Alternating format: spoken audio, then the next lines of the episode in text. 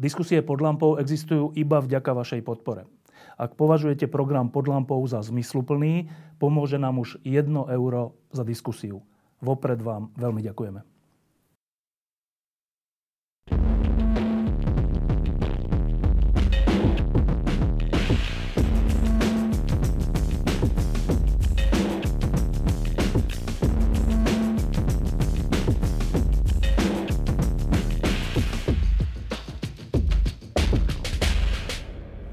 Týchto časoch prežívame na Slovensku väčšinou ťažké veci. E, zažili sme tragickú dopravnú nehodu, zažili sme dvojnásobnú vraždu na Zámockej a zažívame hrubý slovník a jednanie e, politikov, koaličných aj opozičných. E, a človek, keď to tak sleduje, tak môže mať pocit, že vlastne sa tu dejú len zlé veci. Ale v živote to nikdy tak nie je a my sme si povedali tu pod lampou a v týždni, že E, budeme sa snažiť ukazovať aj veci, ktoré sú objektívne skvelé. E, minule sme mali pod lampou o mozgu s troma ľuďmi, ktorí hovorili veľmi zaujímavo o tom, čo sa deje v našej hlave a či e, človek rovná sa mozog.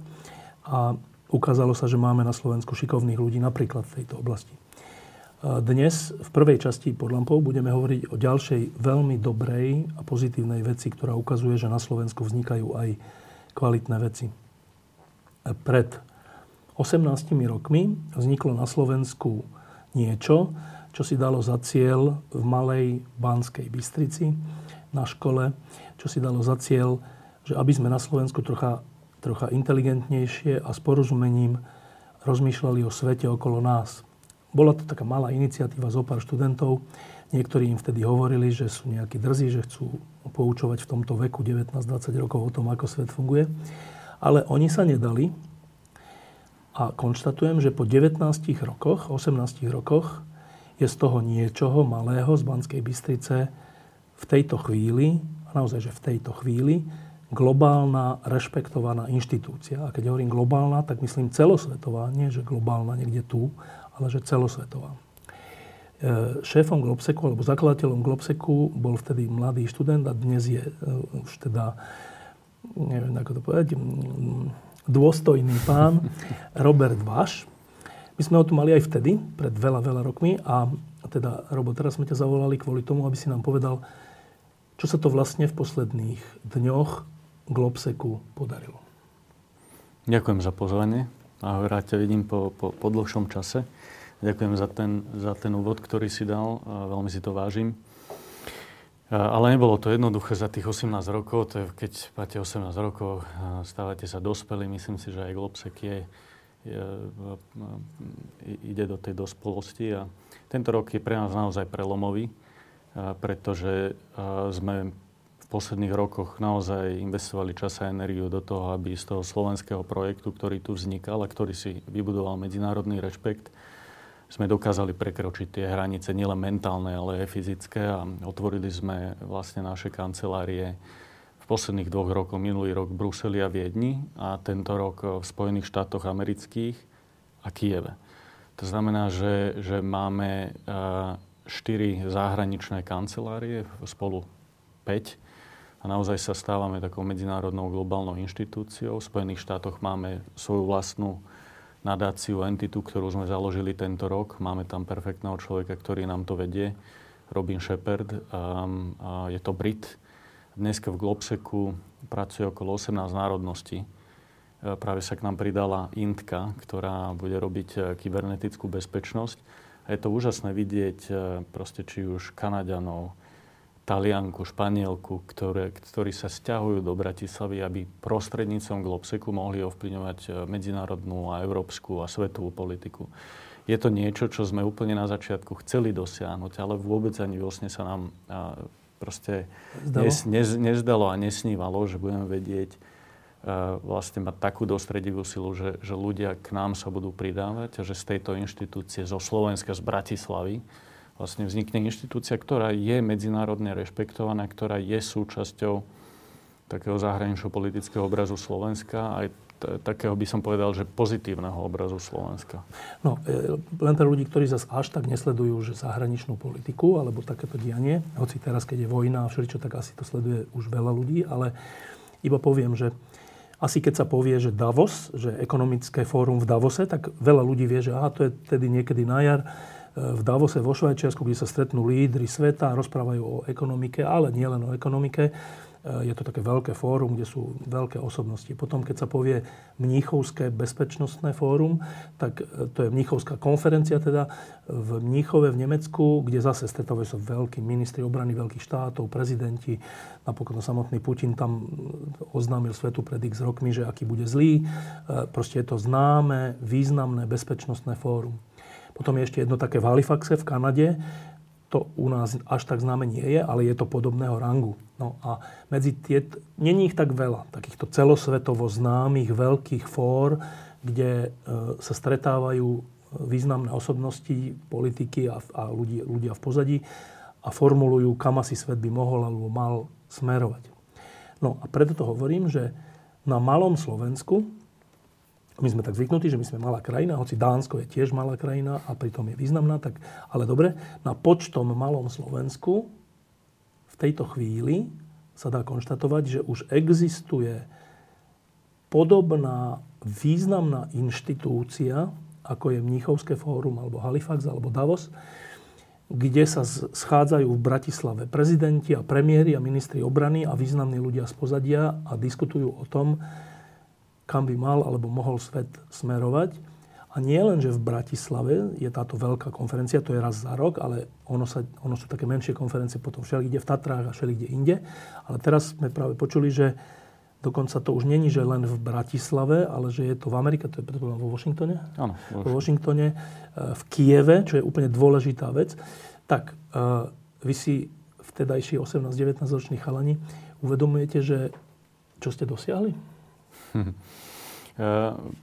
My sme väčšinou ponorení do, tých, do tej mhm. denodennej agendy a do tých denodenných vecí a, a naozaj vždy nám to niekto musí zvonka povedať, že, že nás konfrontovať s tým, že to, to, čo už robíte, je naozaj významné, pretože mnohokrát uh, vidíme tie kroky, ktoré sú pred nami, ale je nám úplne jasné, čo chceme dosiahnuť, kam chceme ísť, čo je naše, naša vízia a kam to chceme budovať. Vlastne tú našu ambíciu sme formulovali hneď na začiatku, keď sme nazvali tú prvú konferenciu GlobSec, globálna bezpečnosť. Že aké, aké to mohlo byť divné, že, že vlastne 19-roční študenti vlastne si hneď dajú takúto globálnu ambíciu.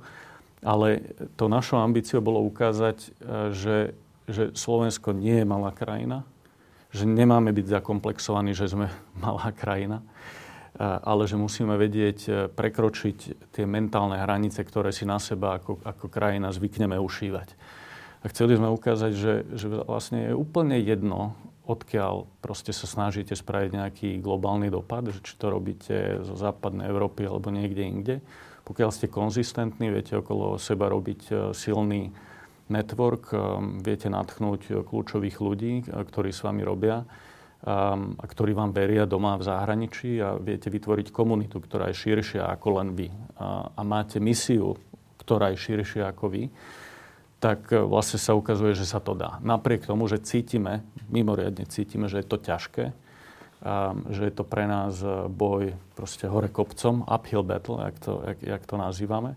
A niekedy cítime, že to je boj s veternými mlynmi, ale napriek tomu stále cítime, že to má zmysel. A má to zmysel udržať na Slovensku kvôli Slovensku, kvôli tomu, aby sme mali hlas, aby, aby, aby to vlastne ten náš kolektívny hlas um, posilňovalo. No a teraz zase, že um, možno, že ľudia si niektorí myslia, že No však čo je na tom až také zázračné? No tak založím nejakú inštitúciu, nejaký think tank alebo nejakú proste niečo takéto. E, pozvem tam nejakých hostí, oni prídu, budú mať nejaké prejavy, pozvem tam našich politikov, tí prídu, budú tam mať nejaké prejavy a mám nie, niečo ako Globsec. No lenže ten, tá ťažkosť, alebo skoro až nemožnosť je v tom, že e, všetci významní ľudia majú veľa práce. Veľa. A keď chcete niekoho zavolať na nejakú, hoci len na rozhovor, a je to významný človek, tak to trvá rok alebo aj viac. Na bežný, obyčajný rozhovor. Nie je to ešte, že prísť niekde do hotela, ubytovať sa, dva dní tam stráviť, to je celá, musí prísť ochránka a všeličo. A teraz, ako je možné, že významní ľudia typu premiérov, ministrov, obrany, e, neviem, neviem ani všetkých vymenovať, ktorí už boli v Bratislave na tom, na tom Globseku, na tej hlavnej akcii, daj hlavné mená, nejaké, čo, čo si pamätáš. Emmanuel Macron, mali sme to ano. Olafa Scholza, vlastne ano. ešte vtedy bol minister financí Nemecka, Ursula von der Leyen. Ano. Mali sme amerických senátorov od, od e, e, vlastne senátora Murphyho, aspoň McCaina. Najnovšie sme mali indického ministra zahraničných vecí, ministerku zahraničných vecí Južnej Korei. No, ja si pamätám, že, že tak ja som raz bol na Glose, kde som robil nejaké rozhovory a jedným z tých rozhovorov, dva rozhovory som urobil vďaka tebe, teda vďaka Globseku. Uh, jeden bol s, s bývalým šéfom vojsk NATO v Európe, generálom Brídlovom a druhý bol s bývalým, s človekom, ktorý bol po útokoch na dvojičky zodpovedný za bezpečnosť celej, celých Spojených štátov. To bol pán Čertov. Boli to úplne zaujímaví ľudia, ale hovorím to preto, že tohto rangu ľudí sa takmer nedá dať na jedno miesto a to musí byť že veľmi výnimočná vec. V čom je výnimočnosť Globseku, že títo ľudia sem chodia? Určite to nie je jednoduché, určite nie je jednoduché to, to dosiahnuť. Všetci títo ľudia sú, sú tak zaneprázdnení, že takých pozvánok, ako je od no. nás, majú stovky. Mnohé sa nedostanú ani na ich stôl a sú odmietané. To znamená, že myslieť si, že stačí skorej poslať pozvánku, to aj stačí. Za tým je naozaj sofistikovaná stratégia, kde musíte okolo toho vytvoriť partnerstva ľudí, ktorí majú vplyv doma v zahraničí, zapojiť do toho Slovenské ministerstvo zahraničných vecí, veľakrát úrad vlády. Um, proste robiť to ako spoluprácu viacerých inštitúcií, to po prvé. Po druhé, e, po druhé, musíte mať naozaj veľmi dobrý narratív, ktorý, ktorý prinášate, že prečo tu. A, a, a po tretie, tá konzistentnosť nám, nám postupom rokov pomohla v tom, že, že už ľudia vedeli, že keď prídu na Slovensko, tak za dva alebo tri dní si vybavia biznis, ktorý by inak museli vybavovať celý rok. To znamená, to že vedia presne tak. Napríklad posledný rok sme mali na tej konferencie 35 zahraničných delegácií, ktoré boli vedené na úrovni hlav štátov, premiérov alebo ministrov zahraničných vecí obrany čo je naozaj významné, pretože popri tej konferencii, to nie je konferencia, ktorá sa deje len na, na vlastne hlavnom... Rokovacích sálach. V tej hlavnej rokovacej sále, ale sú, sú tam stovky stretnutí. Pracovných. Pracovných vlastne. stretnutí. A tí mnohí ľudia sa veľakrát ani do tej hlavnej sály nedostanú, pretože majú od rána do večera pracovné stretnutia, kde sa robí tzv. koridorová diplomácia a diplomácia v pozadí. Takto v minulosti sa nám podarilo dať dokopy kosovského a srbského prezidenta alebo ministrov zahraničných vecí Turecka a Grécka práve v čase, keď mali na, na, na, na, napäté vzťahy a tu sa dohodli, že, že ich budú, budú deeskalovať. A takýchto stretnutí, ktoré vlastne na našej pôde prebehlo, bolo, proste boli naozaj, naozaj stovky až tisíce. A, a tá hodnota toho celého je, že, že, že ja sa pamätám, keď sme začali, tak sme sa potýkali otázkami, že prečo Bratislava, tam sa nemám dostať, že tam v podstate nie je žiaden let. A dneska je to v kalendároch niektorých ľudí naozaj, naozaj dopredu. Hej. Však bol tu britský premiér Cameron, boli tu ste mnohí iní, iní významní ľudia, ktorí, ktorí na ten Globsek prichádzajú, ale my tým nepredávame akože našu značku, je to, je to len prostriedok. Ja si myslím, že, že skôr my ukazujeme, kde tá krajina môže byť. Že ukazujeme šírku tej ambície tej krajiny, ktorá môže hovoriť do svetových záležitostí, môže ich ovplyvňovať a môže byť naozaj významným hlasom, ktorý vie dávať dokopy proste mnohých, mnohé tie krajiny, mnohé hlasy a podobne. Asi povedal, že jeden, jeden z dôvodov na to, aby sem takí dôležití ľudia prišli, je, že taká akcia alebo taká inštitúcia musí mať silný príbeh, že prečo tu. No a prečo tu? No myslím si, že, že ten príbeh, keď sme začali v 2004, bol významný v tom, že práve sme vstupovali do Európskej únie a NATO. Um, a bol, bolo to naozaj prelomové obdobie, keď celá stredná východná Európa sa vrátila do civilizovaného sveta. a, a, a bolo to významné, aby, aby aj my sme mali hlas za tým stolom globálne. Dnes si myslím, že naša misia nikdy nebola dôležitejšia ako, ako, ako, ako, ako, ako žijem v podstate. Pretože dneska čelíme najbrutálnejšej vojne na našich hraniciach na Ukrajine, Putinovej vojne, ktorá má niekoľ, niekoľko frontových línií a ja tvrdím, že tá istá vojna, ktorá prebieha na Ukrajine, to, tam, tam, to je prvá frontová línia. Ukrajinci, to, to je fyzická, to je fyzická, ktorá prebieha na Ukrajine. A Ukrajinci platia krvou za to, čo my sme považovali za garantované. Bezpečnosť, sloboda, základné princípy medzinárodného práva, že nemôžete meniť hranice na základe, na základe sily. Ale druhá frontová línia pre tejto istej vojny prebieha vo vnútri našich spoločností v informačnom priestore.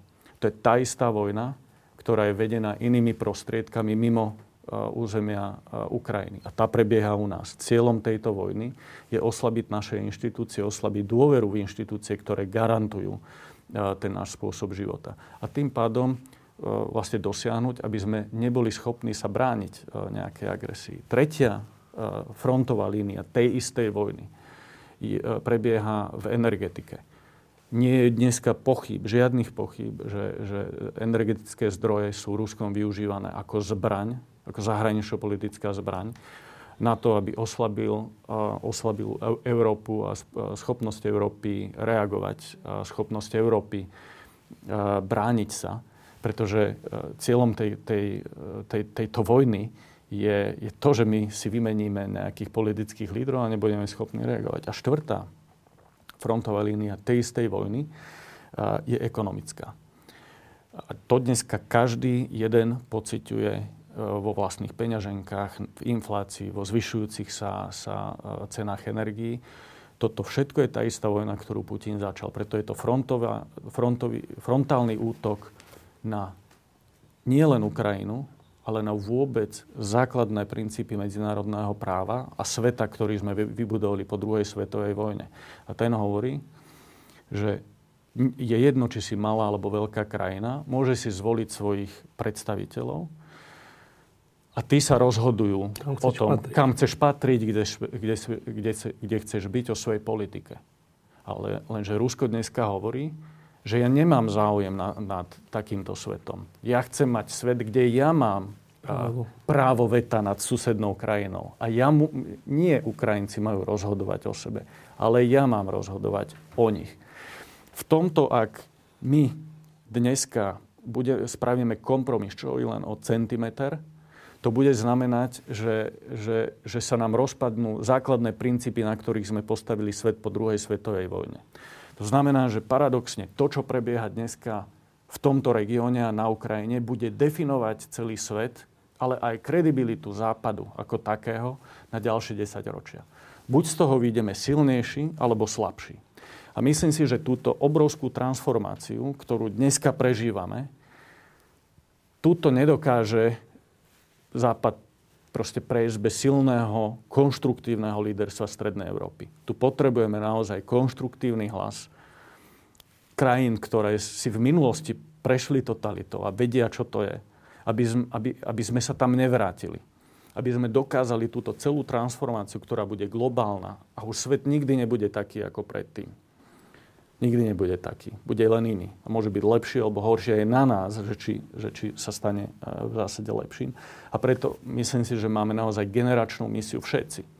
Všetci v našich spoločnostiach, aby sme sa postarili o, o to, aby na tej víťaznej strane bolo čo najviac, e, najviac krajín a najviac ľudí. No a v tejto situácii, e, čo je, čo je znova pozoruhodné, že veľa, veľa inštitúcií, vrátane veľvyslanectiev, keď začala vojna na Ukrajine, tak z Kieva odišli z pochopiteľných dôvodov. E, tak to býva všade. A ty nám tu hovoríš, že Globsek práve naopak v Kieve otvára kanceláriu. Tak prvá taká triviálna otázka, že je to bezpečné? Neviem, či je to bezpečné, ale je to správne. Sme prvá inštitúcia, ktorá od 20. vlastne od 24. februára, februára otvorila svoju kanceláriu v Kieve. Proste zatiaľ žiadna medzinárodná inštitúcia podobného charakteru neotvorila svoju kanceláriu v Kieve. Je to veľmi silný politický signál voči Ukrajincom, že im chceme pomôcť v núdzi, ale aj veríme v ich víťazstvo a veríme e, vo víťazstvo zdravého rozumu. Ale zároveň sa im budeme snažiť e, e, pomôcť s rekonštrukciou, s, proste s reformami a s tým, aby sa dokázali priblížiť, priblížiť Európskej únii. Už tam máme 8 Ukrajincov, 8 ľudí, ktorí pre nás robia. Jeden z nich je bývalý minister financí, máme tam rôznych e, odborníkov na rôzne oblasti, od bezpečnosti po ekonomiku, sociálne veci a podobne. No a, a e, my sme, ja osobne som bol na Ukrajine e, v priebehu apríla, na, na koncom apríla, keď tá situácia bola naozaj ťažká a bolo to len pár týždňov, týždňov potom, čo sa Rusi stiahli z okolia Kieva.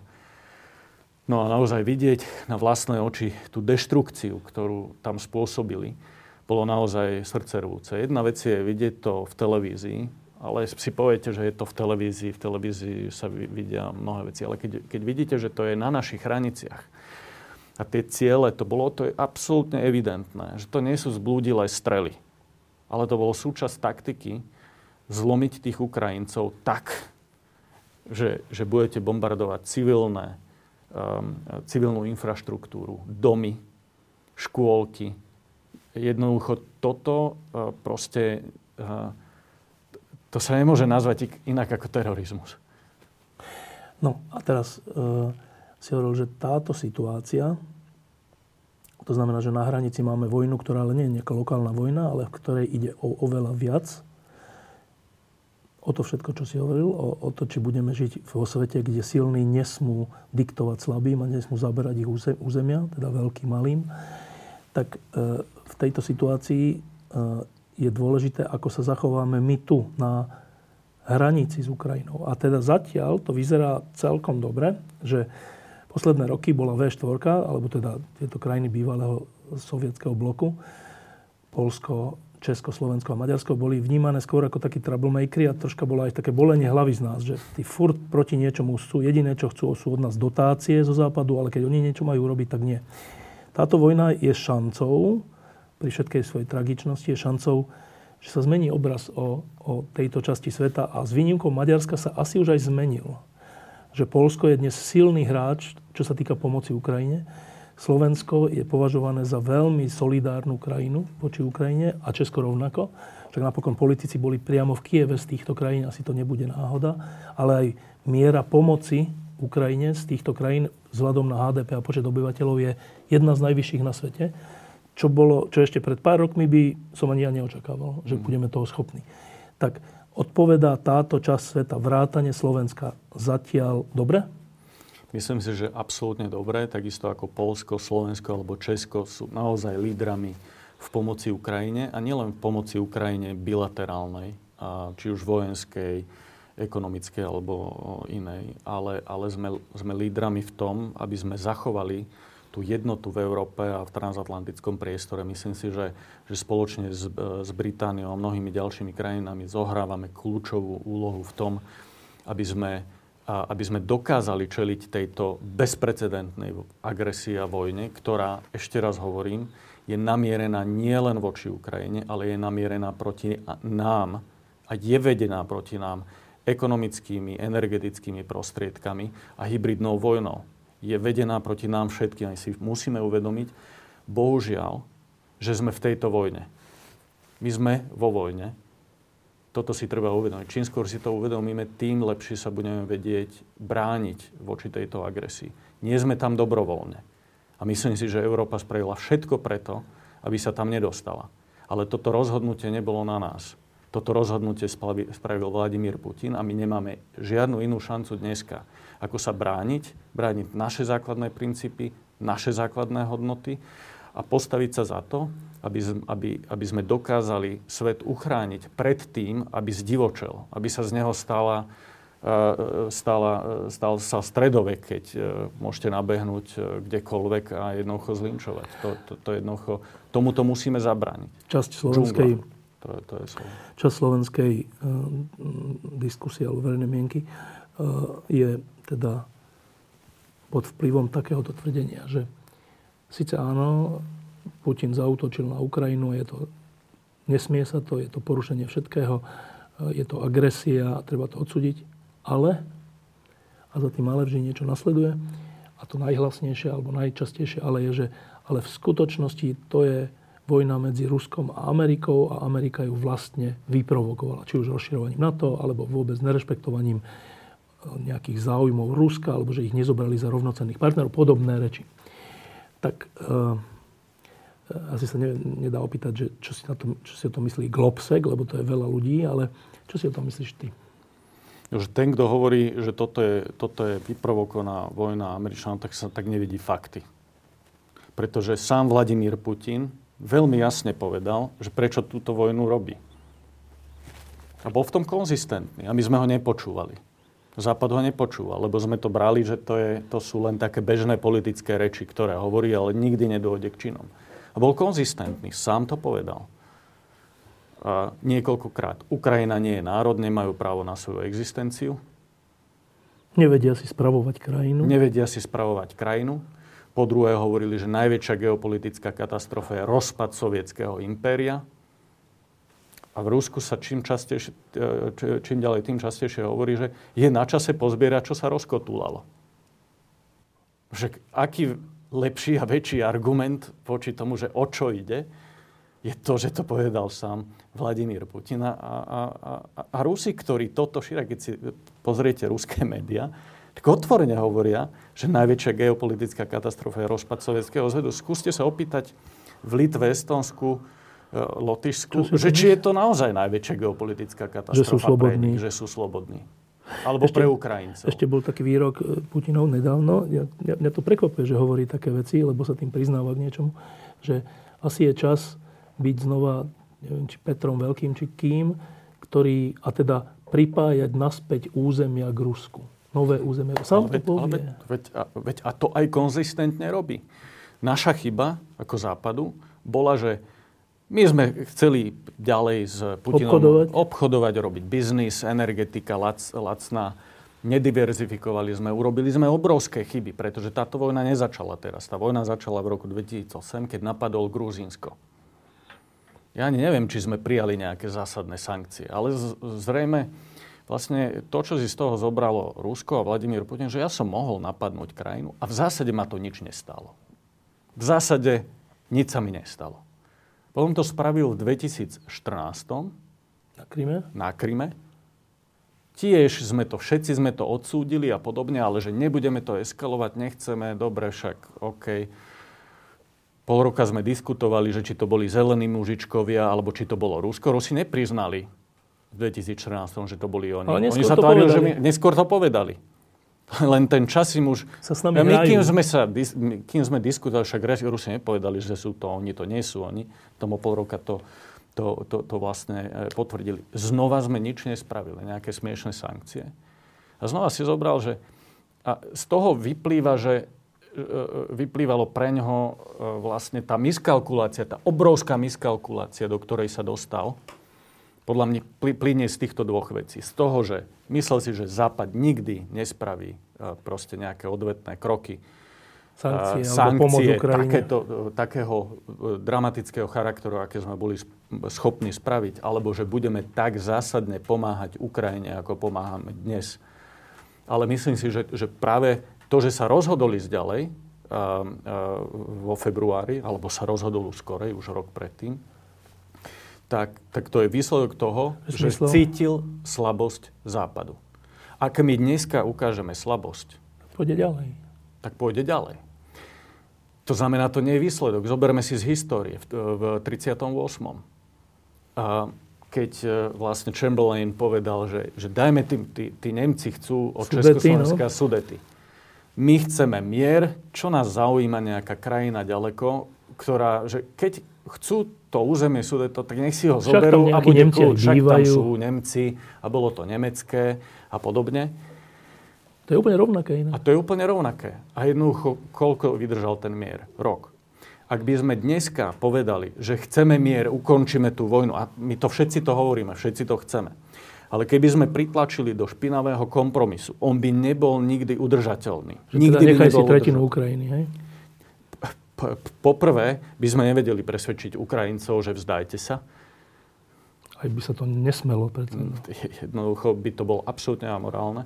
A po druhé, e, po druhé by sa tam nezastavil, pretože by, by cítil našu slabosť a išiel by ďalej. Jednoducho, bohužiaľ, bohužiaľ, e, on sa manevroval naozaj do mimoriadne zlej situácie, podľa mňa, aj kvôli tomu, že, že, že spravodajské informácie, ktoré dostával znútra, kvôli tomu, že ten systém je centralizovaný, je, je autokratický a v zásade sa k nemu dostáv, nedostávajú reálne informácie, ale informácie, ktoré chce počuť. To znamená, že e, keď, a, a, a tam vidíte výsledok vlastne tej, tej ruskej korupcie.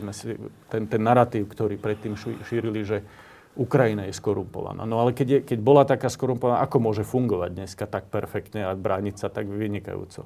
No evidentne tá celá ruská armáda bola papierová, bola skorumpovaná znútra, pretože to fungovalo úplne na, na, na iných princípoch. Čiže, čiže dneska sa rozpadá, e, rozpadol sa mýtus o silnom Rusku, rozpadol sa mýtus o silnej ruskej armáde. A dneska to vidíte aj v tej neposlušnosti ďalších krajín v Centrálnej Ázii, ktorí už proste neprikyvujú tomu Rusku automaticky.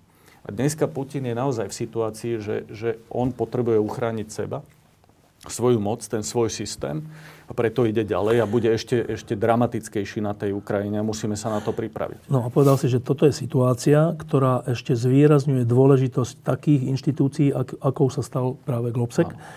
A myslíš to, e, čo sa týka svetovej diskusie, alebo aj tak trocha toho, aby ste vy v Globseku prinášali na Slovensko inteligentnú diskusiu o svete? Myslím si, že obidve, lebo tá, tú diskusiu, ktorú ja vidím často na Slovensku, je, ja, ja mám niekedy pocit, že to je proste ako keby sme sa hrali na svojom piesočku, že s našimi malými problémami.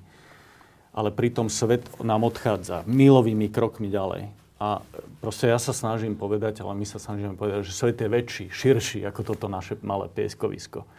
V zásade Lopsik je tu 18 rokov a proste menili sa vlády, menili sa ministri zahraničných vecí a podobne. Inštitúcia zostáva.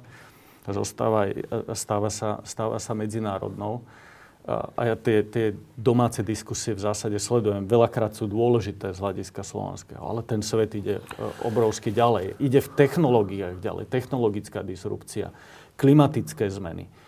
Tam všade môže zaznieť náš významný hlas. Takisto ako iných krajín, malé Estónsko, Dánsko. E, my sa snažíme to zrkadlo nastaviť tak, aby sme dokázali myslieť trošku strategickejšie, väčšie, ako, ako je tá naša mentálna hranica. No a teraz to je práve ten problém, že 30 rokov po novembri, viac ako 30 rokov po novembri, čo už není taká malá doba na to, aby sme sa troška skonsolidovali, aj čo sa týka nejakej úrovne diskusie, úrovne argumentov, aby sme prešli od takého toho, že komunizmus dobrý, to bolo, stávali sa tu sídliská k tomu, že ako to bolo naozaj, nejaké fakty, čísla a tak tak napriek tým 30 rokom dnes podľa rôznych štatistík a rebríčkov je Slovensko najzraniteľnejšia krajina z tohto hľadiska, z hľadiska tej hybridnej vojny, že čítame, že Slovensko je najviac podliehajúce konšpiráciám a hoaxom v celej Európe, ale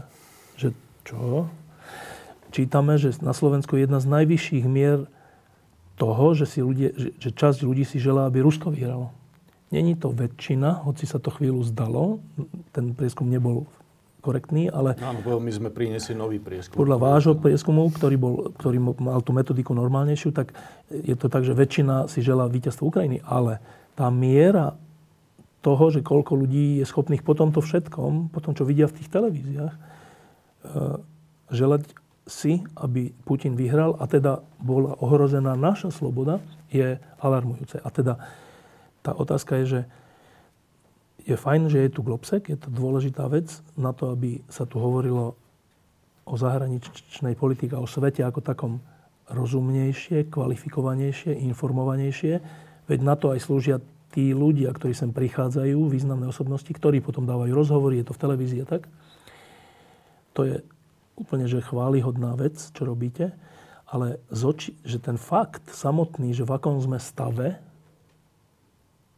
skoro by som povedal, že duchovnom stave, že ten je že úplne alarmujúci. Ako, ako o tomto v Globseku rozmýšľate? Máme veľké centrum pre demokratickú odolnosť, sa to volá. A je to jeden z najväčších programov, ktorý, ktoré máme, lebo my sme sa na začiatku venovali tej našej konferencii. Tá je najviditeľnejšia, ale to je len naozaj 20% možno aj menej toho, čo robíme. Robíme iné konferencie, ale hlavne robíme výskum v mnohých oblastiach. E, jedna oblasť je bezpečnosť, druhá oblasť je e, ekonomický rast e, a technológie, ako ovplyvňujú technológie, ekonomický rast, inovácie a tak ďalej. Veľmi úspešný projekt, program. Tretí program je demokratická odolnosť a štvrtý program je globálna Európa, kde vlastne e, skúmame vzťahy Európy so, so zvyškom sveta. Mnohé z týchto našich výstupov, ktoré, ktoré robíme a, tých analýz, sa snažíme robiť tak prakticky, aby mali čo najväčší dopad. A my vidíme, že, a to nie je v tých médiách úplne viditeľné, ale, ale ten medzinárodný dopad, ktorý sme v niektorých oblastiach mali, je naozaj enormný. E, predtým, ako sa dostanem k tej tvojej otázke, tak e, spomeniem možno, že niekoľko. Niektoré naše analýzy v oblasti bezpečnosti sa dostali proste do niekoľkých dokumentov na to. My sme pred niekoľkými rokmi upozornili, a pre nás tam robil robili takí ľudia ako generál John Allen, ktorý predtým šefoval spojenským vojskám v Afganistane, alebo nejakí nemeckí generáli, italianskí a podobne, pod, zna- pod slovenskou značkou. To, proste už to samotný fakt je úžasný. No a my sme prišli s, s odporúčaním, aby, aby sa na to pozrelo na umelú inteligenciu a ako umelá inteligencia mení oblasť bezpečnosti. A dneska vidíme, túto konkrétnu vec na, na, na battlefielde v, v, na Ukrajine, na, na boisku v Ukrajine. A na to prijalo niekoľko konkrétnych krokov, ktoré sme odporúčali. Vytvoriť európsky program pre rozvoj nových technológií, podobný ako majú v Amerike DARPA. Dneska sa to volá Diana pod NATO. To, to, to bolo všetko, čo vyšlo z nášho pera od týchto generálov pod našou značkou. Pamätám sa, keď sme k tomu briefovali generálneho tajomníka NATO a podobne. V iných oblastiach sme vytvorili najväčšiu databázu teroristov v Európe a ich kriminálnych, e, kriminálneho pozadia. Od Francúzska, Talianska po Britániu, Nemecko. A briefovali sme naozaj kľúčové inštitúcie e, naprieč celou Európou a na túto analýzu nám povedal šéf Europolu, že to je jedna z najlepších analýz, ktorú videl. Nebola väčšia databáza teroristov. Alebo poviem inú oblasť, ktorú, ktorú sme robili a to je práve výskum v oblasti demokratickej odolnosti keď Američania o tom počuli prvýkrát od nás, a bol to aj bývalý minister národnej bezpečnosti, ktorý bol na konferencii, ja som to počul prvýkrát u vás, že takéto, že proste, že takéto vplyvové operácie e, a, ako prebiehajú. A neskôr sa to vlastne, neskôr podobná, tak sme videli podobné taktiky pri voľbách e, v Spojených štátoch amerických. Niektoré z našich výstupov sú citované v medzinárodných inštitúciách, ako je napríklad napríklad v americkom senáte zahraničný výbor alebo, alebo podobne. Čiže ten dopad je menej viditeľný v tých médiách, ale je naozaj kľúčový v tom, a to je ten spôsob, akým dávame vlastne aj Slovenska na tú, Slovensku na tú mapu, lebo to je značka, ktorá, ktorá vlastne e, od nás vy, e, vychádza a, a vyplýva. A teraz som smutný, že Slovensko je najzraniteľnejšie. A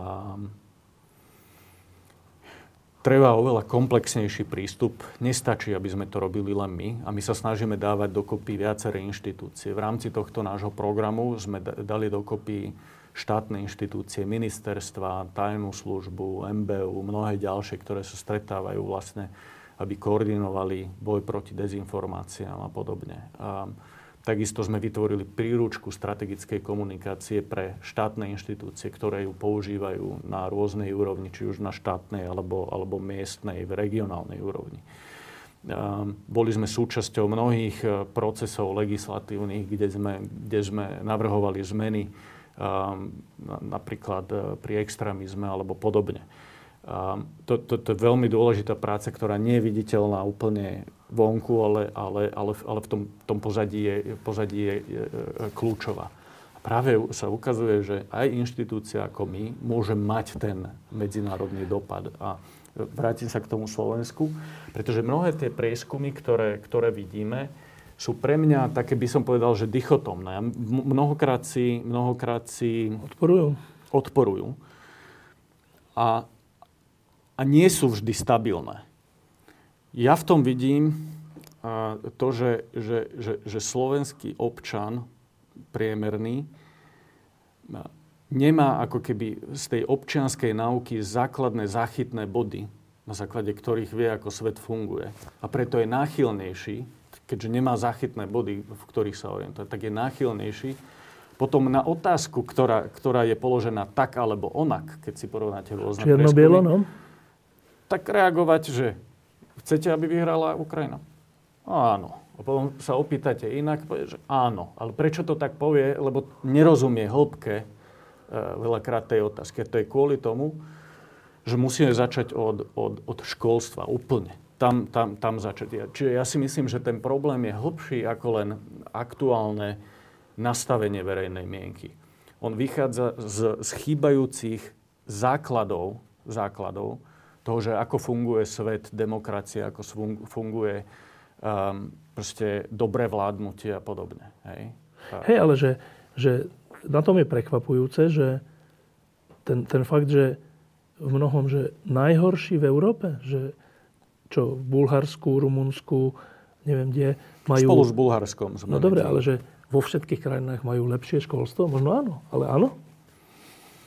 Ťaž, ťažko sa mi úplne na toto odpovedať, lebo to je komplexná vec, ale, ale je tu naozaj sieť, e, sieť dezinformačných webov a kanálov, ktoré, ktoré, proste, e, ktoré fungujú, ktoré sú riadené. Nie, je to len, nie, nie sú to len jednotlivci, ktorí sem tam niečo napísujú. To, to sú riadené, financované kanály, ktoré šíria rôzne dezinformácie. A tieto mnohokrát v tých uh, tradičných médiách nevidíme, pretože tam existuje nejaký filter voči tým hoaxom a dezinformáciám. Ale to čo, sa, to, to, to, čo sa deje na sociálnych sieťach, ja a ty nevidíme, lebo my sme v inej bubline, ako je v tej inej bubline. Ja vidím, že keď ja prídem do diskusie s niekým, kto je z inej bubliny, žiadne argumenty už neprechádzajú. Pretože sa z toho, z tej bubliny sa stalo pomaly náboženstvo. To proste ako keby... Uh, svetonázor, ktorý argumentom neviete prekonať. To je výsledkom proste algoritmu sociálnych sietí, ktoré vytvárajú sociálne bubliny. Ak si trikrát pozriete nejakú vec, ktorej veríte, už nič iné nebudete dostávať. iba to, čo bude potvrdzovať váš názor. A toto sa deje, toto sa deje v reklamách. Keď si výraz pozriete nejaké topánky, tak vám budú vyskakovať topánky všade. Ale toto je aj v politike. Ale zoberte si, že, že, že toto, toto je najväčšie ohrozenie demokracie, aké, podľa mňa, a, aké máme, keď toto neprekonáme.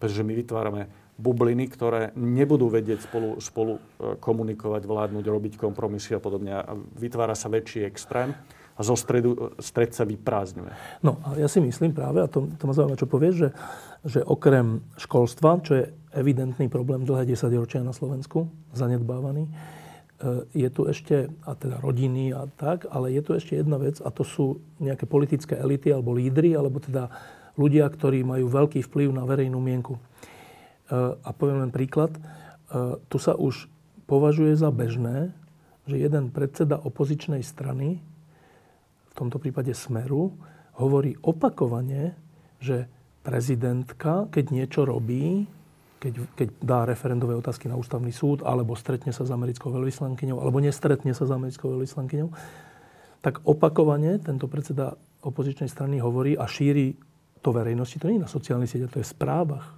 No, no. Že, že prezidentka Slovenskej republiky koná na objednávku Spojených štátov, Západu, Bruselu, Šoroša. Že ja si takéto pamätám za komunizmu, keď bolo, že boli disidenti, teda ľudia, ktorí mali kritický názor na ten režim. A v novinách bolo, že to sú ľudia platení západom, aby nás rozoštvali a zničili. Ale teraz je 30 rokov po páde komunizmu a je to, že jedna k jednej. Nakoľko takéto čisto preto robené vyhlásenia, aby ten človek alebo tá strana získala nejaké percentá v nejakej vrstve spoločnosti, Nakoľko takéto slova vy v Lobseku vnímate a nakoľko ich považujete za nebezpečné? My ich aj monitorujeme, a nielen na Slovensku, ale aj v zahraničí. Robíme taký e, index zraniteľnosti, kde, kde monitorujeme viacero oblastí, a, ako sme zraniteľní. Jedna je tá politická komunikácia, a, a, a extrém. A druhá je vlastne korupcia, potom sloboda médií a tak ďalej a tak ďalej. Toto sledujeme, robíme z toho index. Dosť komplexne, je to veľmi zaujímavý e, projekt, ktorý získava veľkú pozornosť e, v zahraničí. Ale je to problém. Ale toto je tiež výsledkom toho, že mnohí politici si povedia, že ja radšej získam tých 10-15%, ktorí tomu veria, ako by som mal získať 50-60% konsenzuálnych, lebo by som musel byť konsenzuálnejší. To znamená, hypujem emócie a už mi nevadí, že sa pridávam na jednu stranu, lebo viem, že od tie hlasy sa budem môcť oprieť. A toto je veľmi nebezpečné. To je tiež len výsledkom toho rozdelenia tých bublín, ktoré sa tu, ktoré sa tu jednoducho dlhodobo vytvárajú. Ale je problém, ak politici sami šíria uh, hoaxy ale šíria ich preto, lebo z nich vedia vytlúcť politický kapitál, lebo keď ich použijú, tak tých 10, 5, 10, 15 ich bude voliť. No, e, keď bola pandémia, tak to sa vlastne krylo, že tí istí politici, ktorí dnes hovoria toto, čo som práve povedal, tak vtedy hovorili, že, že spochybňovali teda očkovanie a, e, a neboli schopní povedať že, očko, že svojim voličom, že chodte sa zaočkovať. Hoci na celom západe, na celej skoro, skoro by som povedal, že na celom svete vrátane Maďarska e, to tak nebolo, že tam opozícia ne, nešla proti očkovaniu, ale za. A to sa zaujímavo kryje, že tie isté hlasy, ktoré boli proti očkovaniu, sú dnes skôr za Rusko a proti Ukrajine, alebo za to, že vzdajme sa, alebo za to, že nepomáhajme Ukrajine. Že, čo je, to je taká zaujímavá vlastne vec, hodná nejakej analýzy Globsegu podľa mňa, že čo spája očkovanie a vojnu na Ukrajine. Hm. Uh, ale to je, to, to je úplne jedno, pretože že, že keď prinesiete jeden hoax e, v oblasti zahraničnej politiky Ruska, alebo prenesiete ho do zdravotníca, prenesiete ho do inej oblasti, stále sú to tí istí ľudia. No? To je jedno, čo používate, že akú oblasť, ale stále ako keby sú to, sú to tí istí ľudia. Je to podľa toho, čo funguje. Treba, treba povedať, že, že, to, cieľom, že, to, že to robia, pretože v tých oblastiach je to účelovo, u, že, to, že im to účel, niečo pomáha? Účelovo, samozrejme, účelovo, ale to, to, je aj, to je aj obraz vyzretosti politických elít. To je ob, obraz vyzretosti politických elít, lebo keď ja viem, že niečo je totálny hoax, ja viem, ale ja som schopný napriek tomu ho, ho, ho použiť len preto, aby som získal. Tak, tak jednoducho musíme povedať, že ako krajina nie sme vyzretá, nemáme vyzreté politické elity a ešte bude nejaké obdobie, kým, kým sa tam, e, kým, kým sa tam dostaneme. Ale, ale chcem povedať jednu vec, že, že cieľom dezinformácií a hoaxov nie je presvedčiť vás o pravde, ale vo vás zasiať pochybnosť, že ničomu nebudete veriť. Jednoducho, kto vie, ako to je, kto vie, kto tento svet riadi. Vy sa stanete pasívnym občanom a tam väčšina sa stane pasívnou, prestane dôverovať inštitúciám. A v demokracii to je najhoršie, pretože to je vzťah, ktorý mu, musí fungovať eh, dennodenne, nielen raz za 4 roky.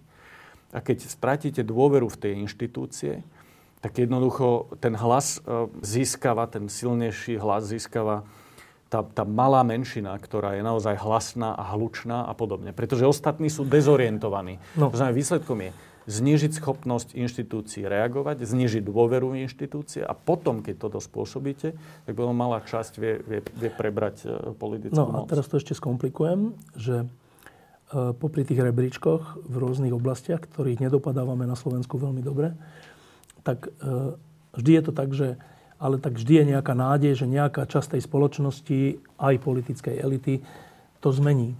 A táto nádej bola velikánska v roku 2020, E, bolo to dané aj tou tragickou vraždou Jana Martiny a veľkým vzopetím spoločnosti proti tomu a z toho sa vygenerovala v niečom antikorupčná a v niečom aj prozápadná vláda. Ale táto vláda od roku 2020 do dnes zdá sa, že úplne veľmi naštrbila, ak nie zničila práve dôveru v tejto spoločnosti dôveru vo vedcov, v samozprávy, dôveru v samotnú vládu, dôveru v to, že nie sú deti, ale že sú zodpovední. A, a to je vlastne ešte silnejšia a zničujúcejšia zbraň, alebo, alebo teda situácia, než to, že časť politickej elity hovorí všelijaké hoaxy a, a tak.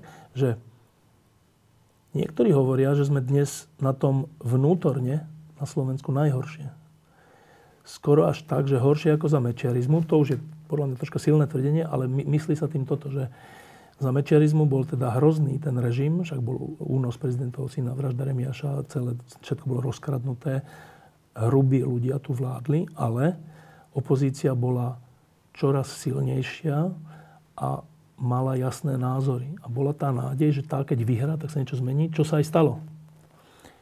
Dnes je kde nádej?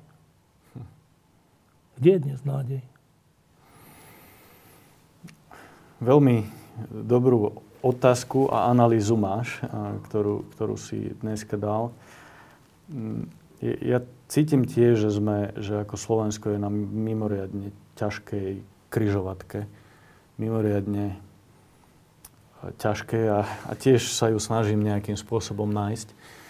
Podstatné, aby sme tu nádej nestrať, nestracali, pretože stále je tu veľa, aj v politike, aj v politike je veľa, veľa ľudí, ktorí, ktorí proste majú väčší pohľad ako len mentálne obmedzený slovenský. Áno. Veľa. Len, len, len, len naozaj je pocit, že sa dostávajú do menšiny, pretože že tí ostatní sú hlučnejší.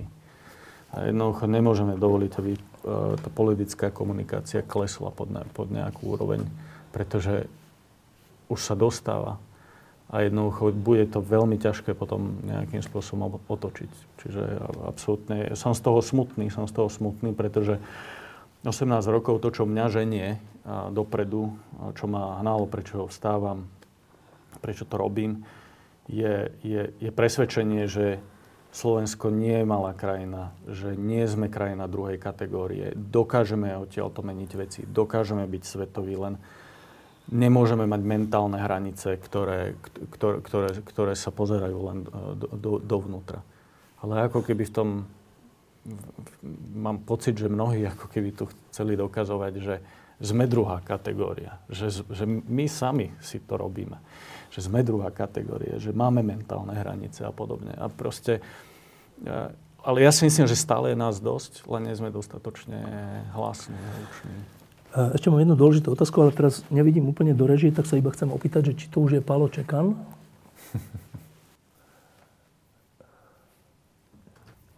Je? Je? Nie. A ešte nie. Dobre. Lebo za chvíľku príde Palo Čekan, ktorý je e, teraz e, na ceste po Slovensku s islandským prezidentom, keďže Palo Čekan je honorárny konzul Islandu, to som ani nevedel. To je ten Palo Čekan, ktorý vyvíjal tie testy a všeličo. A bude hovoriť o tom, čo ho dnes na Slovensku hnevá, hneď po tebe, ale teda ešte predtým. E, vrátim sa k tomu Globseku. E, takú inštitúciu by nepochybne chceli mať v Prahe, vo Viedni, vo Varšave, e, v Budapešti, v Bukurešti, všade. Nemajú. A to je úplne zaujímavé, že predpokladám, že v mnohých zmenovaných miest a štátov by na to bolo viac zdrojov. Áno? tak vo Viedni určite. Ako sa dá táto súťaž vyhrať?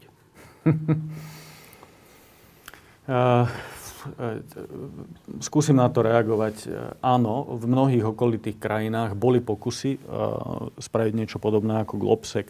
Boli, naliali peniaze do rôznych inštitúcií, oveľa väčšie ako máme. My, my máme minimálne zdroje oproti tomu, čo majú iné inštitúcie podobného charakteru, napríklad e, oproti Mnichovskej bezpečnostnej konferencii alebo Svetového ekonomického fóru. Naše zdroje sú miniatúrne a už sú vôbec miniatúrne e, zo Slovenska. Že my máme naozaj pekne diverzifikované tie, tie, tie, tie zdroje. E, ale je pravda, že, že takéto ponuky my dostávame, aby sme to preniesli do iných okolitých krajín. My sme to zatiaľ odmietali, pretože ten dôvod, prečo sme to tu zakladali, je, aby sme posúvali Slovensko do nejakej, do nejakej vyššej váhovej kategórie a, a ligy. Ale začíname bližšie spolupracovať s rakúskou vládou, s českou vládou, považujem to za kľúčové. Pretože považujem napríklad Slavkovský formát S3 za, za, za, za aj takým by som povedal, tým, že Vyšehradská štvorka nefunguje dneska. Kvôli Maďarsku teda? Na, na rôznych úrovniach ne, nefunguje tak e, potrebujeme hľadať alternatívne aliancie, tak aby ten náš hlas bol, e, bol silnejší. A Slavkovský formát e, sa ukazuje v mnohých to európskych povedz, témach. nevedia, že čo je Slavkovský? Slavkovský formát je Česko, Rakúsko, Slovensko. To je, to je strojka. Ale myslím si, že do toho sa dajú členiť aj mnohé krajiny. V, v oblasti bezpečnosti určite aj Polsko.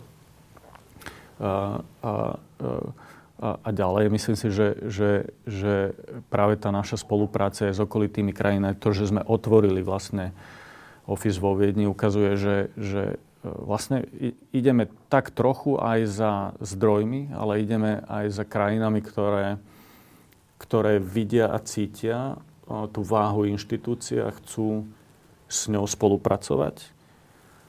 Toto cítime dosť zásadne zo zahraničia um, aj z okolitých krajín. Um, že ako sa dá táto súťaž vyhrať, to, to veľmi ťažko viem povedať. Ale viem povedať, že, že prečo sme my zatiaľ uh, nespravili to, že odídeme, pretože myslím si, že sme vytvorili celkom dobrú spoluprácu s, jednak s našimi inštitúciami a po druhé sme, sme do veľkej miery patrioti a stále si myslíme, že sa oplatí tu za niečo, nie proti niečo, ale za niečo bojovať.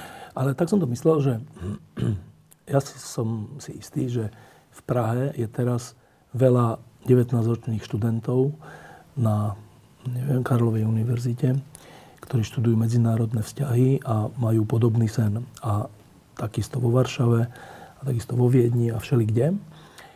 A keďže to sú aj v niečom bohatšie krajiny, tak si viem predstaviť, že by na to mali aj zdroje a že by sa to mohlo podariť.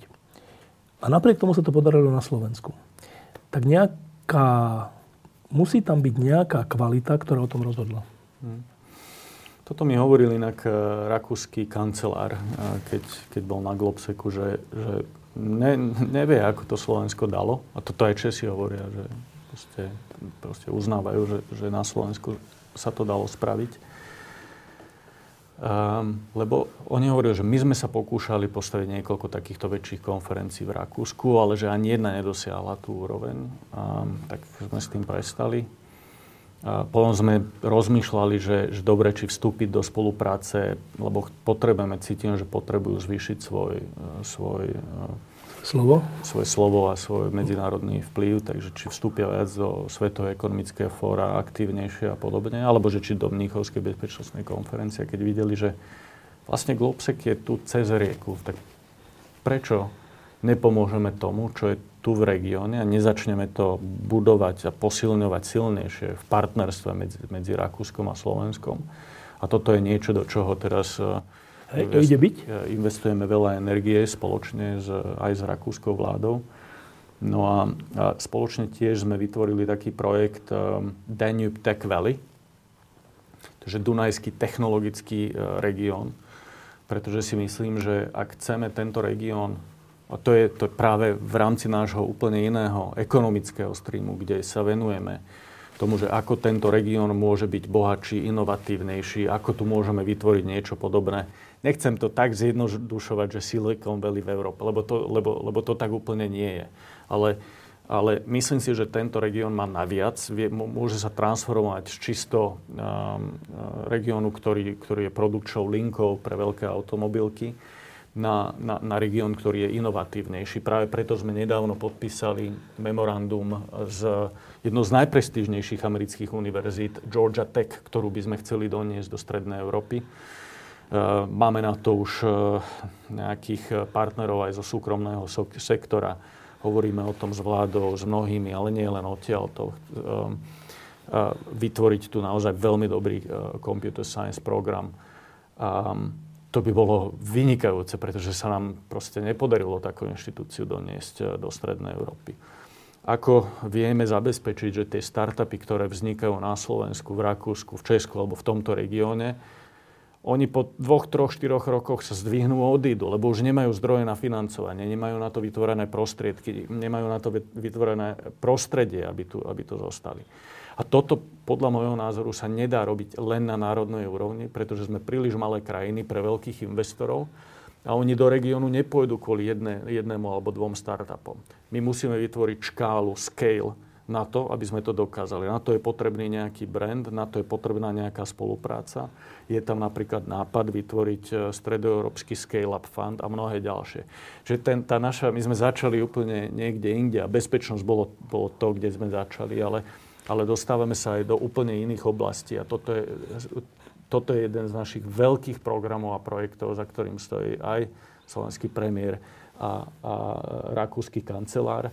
Je to je to, je to program, do ktorého naozaj chceme investovať veľa. Máme aj v energetike rôzne projekty a podobne. No ale o to viac rozmýšľam teraz o tej otázke, že pred tými 18 rokmi tí 19-roční chalani mali nejakú predstavu, nejaký sen. A to je skoro až tak z učebnice, že keď človek ide za svojim snom, aj keď je to v chvíľu nepredstaviteľné, alebo ťažké, alebo málo pravdepodobné, tak dôležité je vytrvať v tom, v tom, v tom svojom sne a potom sa to často podarí. Nie vždy, ale často.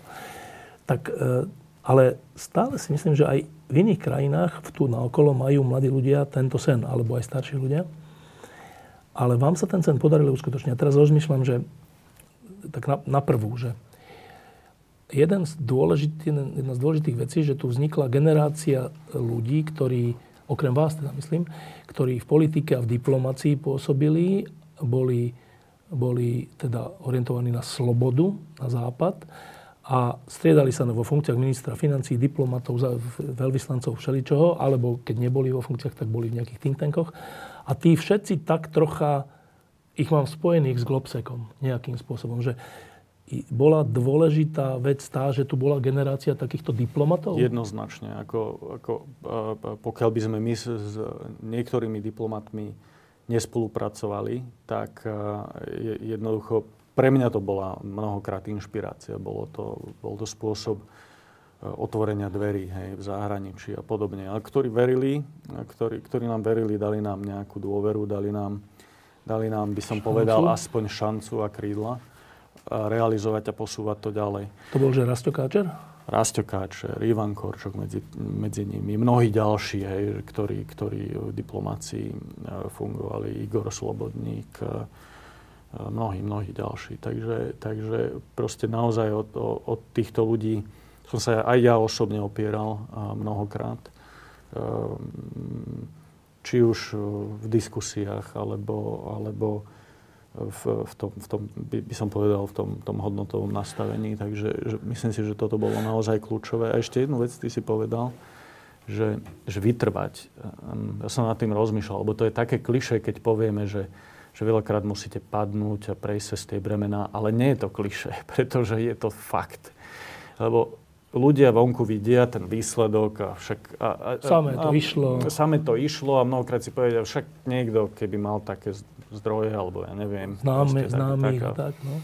tak to spraví aj iní, ale, ale za tým nevidia tie, tie, tie, tie pády, ktoré my musíme ako keby znášať, facky a mnohé tie, tie zakopnutia, ktoré, ktoré to cestou sú a tie proste si necháme máme e, pre seba. To sú, to sú naše vlastné vlastné veci, cez ktoré sa učíme, ktoré nás posilňujú. Pretože to sú, že každý pád, každá chyba ťa môže len posilniť. Hej? Že môže to znieť pre, pre, pre outsiderov ako nejaké kliše, ale vôbec to nie je kliše, pretože je to mimoriadne náročné, preto sa to nikomu nepodarilo, lebo, ne, lebo takých pokusov bolo niekoľko, ale pri treťom zlyhaní um, skončí. Jedno, skončí. skončí. Ešte jedna dôležitá vec. My žijeme v krajine, kde na rozdiel od Ameriky, ktorá je taká teraz veľmi kritizovaná a mnohom aj právom, ale ja som ju zažil ako krajinu, ktorá talentovaným alebo nadaným ľuďom otvára dvere. Že keď je tam niekto úspešný, tak sa oni snažia, aby bol ešte úspešnejší. Rôznymi prostriedkami. Slovensko má takú vlastnosť, žiaľ, zatiaľ, že úspech sa tu skôr neodpúšťa. Že je to skôr také, že keď je niekto úspešný, tak sa na ňom hľadajú chyby, alebo nesnažíme sa mu pomôcť, skoro až sa snažíme mu poškodiť. Nech nevytrča. Tak len tak tuším, ale toto naozaj neviem, ale len tak tuším, že asi Globsek, rastúci a úspešný, sa musí aj s týmto konfrontovať. E, tuším správne? Usmial som sa, lebo si medzi tým predstavujem všetky situácie, cez ktoré, cez ktoré mnohokrát prechádzame. Ale je to tak, ja jednoducho na to, na to som si bohužiaľ a, a, snažím sa na to zvyknúť, tak, ale, ale stále, stále, stále ma to niekedy prekvapuje a udivuje a niekedy aj frustruje, že niekedy si musíme naozaj povedať, že niekedy, že oplatí sa za to bojovať naozaj. A potom sa musíme nakopnúť, oplatí, ideme ďalej, ideme, ideme. Ale, ale je, to, je to tak, že pri rastúcej organizácii si vytvárate bohužiaľ aj nepriateľov. Nie tým, nie programom, ale, ale je to, samotným, je, tým to sa, samotným tým úspechom nepriateľov, ktorí proti vám robia a podobne. Ale to, to, to nás nemôže, to, to nemôže byť dôvod skončiť. To nemôže byť dôvod na, na demotiváciu. Tak. To je a zaťažovaním sa. Pre mňa, pre mňa najväčším uznaním teraz v poslednom čase bolo to, že, že, som, že som sa osobne stretol e, s pápežom Františkom. Teraz niekedy. Pred e, dvoma týždňami, keď vlastne ma zavolal do Apoštolského paláca na osobné privátne prijatie spolu s delegáciou Globseku. A, kde sme mali naozaj pol hodinu diskusie o naozaj významných e, medzinárodno-politických a globálnych problémoch od klimatických zmien e, cez digitálnu transformáciu. Veľa sme sa venovali vojne na Ukrajine a morálnej kríze, ktorej, ktoré, cez ktorú svet prechádza. A mne sa veľmi páčilo, že on, on sám poznal našu prácu a náš Globsek proste zavolal ma tam a tým vlastne dal uznanie tej práci medzinárodnej, ktorú, ktorú robíme. A zároveň povedal go on, a pretože že niekedy aj malé skutky v malých krajinách môžu mať veľký medzinárodný dopad. A práve ten jeho message bol, že, že práve v kríze, e, ktorej sa svet nachádza, hlbokej transformačnej kríze, po ktorej nebude rovnaký ako predtým, je úloha celej našej generácie postaviť ho na lepších a férovejších nohách. A tam máme naozaj generačnú misiu. Pretože to, čo sa rozpadá, je aj príležitosťou postaviť to na novo a lepšie. A v tom uznal aj proste tým pádom dal rešpekt eh, inštitúcií a, a proste ľuďom, ktorí za ňou stoja. Počkaj, že pápež František pozná Globsek? Áno. A pred dvoma rokmi na Globseku aj hovoril, sa prihovoril online Minulý rok e, na ňom bol e, vlastne jeho štátny sekretár pre medzinárodné vzťahy, e, pán Gallagher, kardinál. A my v tom chceme pokračovať, pretože si myslím, že, že, že pri morálnom nastavovaní práve tento pápež má naozaj veľmi silné morálne e, slovo, aj globálne. A e, jednoducho tento vzťah chceme rozvíjať. A to že, to, že nás zavolal, tým uznal a poznal, ja som mu začal hovoriť, predstavovať sa Robert Váš, aj no, Globsek, e, proste bol naozaj dobre informovaný. No, tak e, to je posledná otázka, lebo už vidím, že Palo Čekan tu už je. Tak posledná otázka je táto, že pred tými 18 rokmi ste si nejak predstavovali, keď ste zakladali Globsek, že čo by sme tak dosiahli. No tak dosiahli ste za tých 19 či koľko rokov to, že teraz vás pozná pápež, že si bol u neho na prijatí, čo je neuveriteľné. Ale nie len to, ale že Globsek je značka, ten teraz už globálna, ktorá priťahuje premiérov, predsedov vlád, medzinárodnú pozornosť, e, dokumenty NATO a všeličo ďalšie. To je dnešný stav. Odvažujete sa snívať ešte o niečom inom? O ešte o niečom väčšom? Absolútne. Naše ambície tu nekončia. My presne vieme, kde chceme byť. Chceme patriť medzi 5 najvýznamnejších, najvplyvnejších think tankov v Európe a medzi 10 v transatlantickom priestore. Je to ťažké, pretože všetky tie inštitúcie majú 50 rokov a viac. My máme ani nie dve dekády a chceme, aby tá naša konferencia patrila medzi tri najvýznamnejšie naozaj na svete. Je ich asi 5 a jednoducho je, je, je jednoznačné, že Svetové ekonomické fórum je najvýznamnejšie. My, ne, my si nechceme konkurovať, my chceme byť, ako doplňať ten, ten, ten, ten spoločný obraz a v, tej, tej, v tom nejakom trojuholníku dávať Strednú Európu a Slovensko na, na, na túto globálnu mapu. Ale musíme mať podporu aj doma pre toto. Ak my, ak my budeme cítiť, že tú, tú, tú podporu doma nemáme dlhodobo, tak e, to pre nás bude ťažké.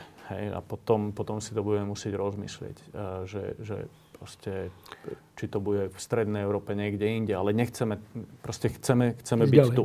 Chceme, chceme ísť ďalej, pretože myslím si, že to má význam. A keď tomu bude rozumieť veľa ľudí, čím viac ľudí, že aký to má význam pre krajinu, tak, tak proste to pomáha nie nám, ale pomáha to vôbec nastavovaniu, nastavovaniu tejto, toho zrkadla pre tú krajinu a tej ambície, kde môže byť.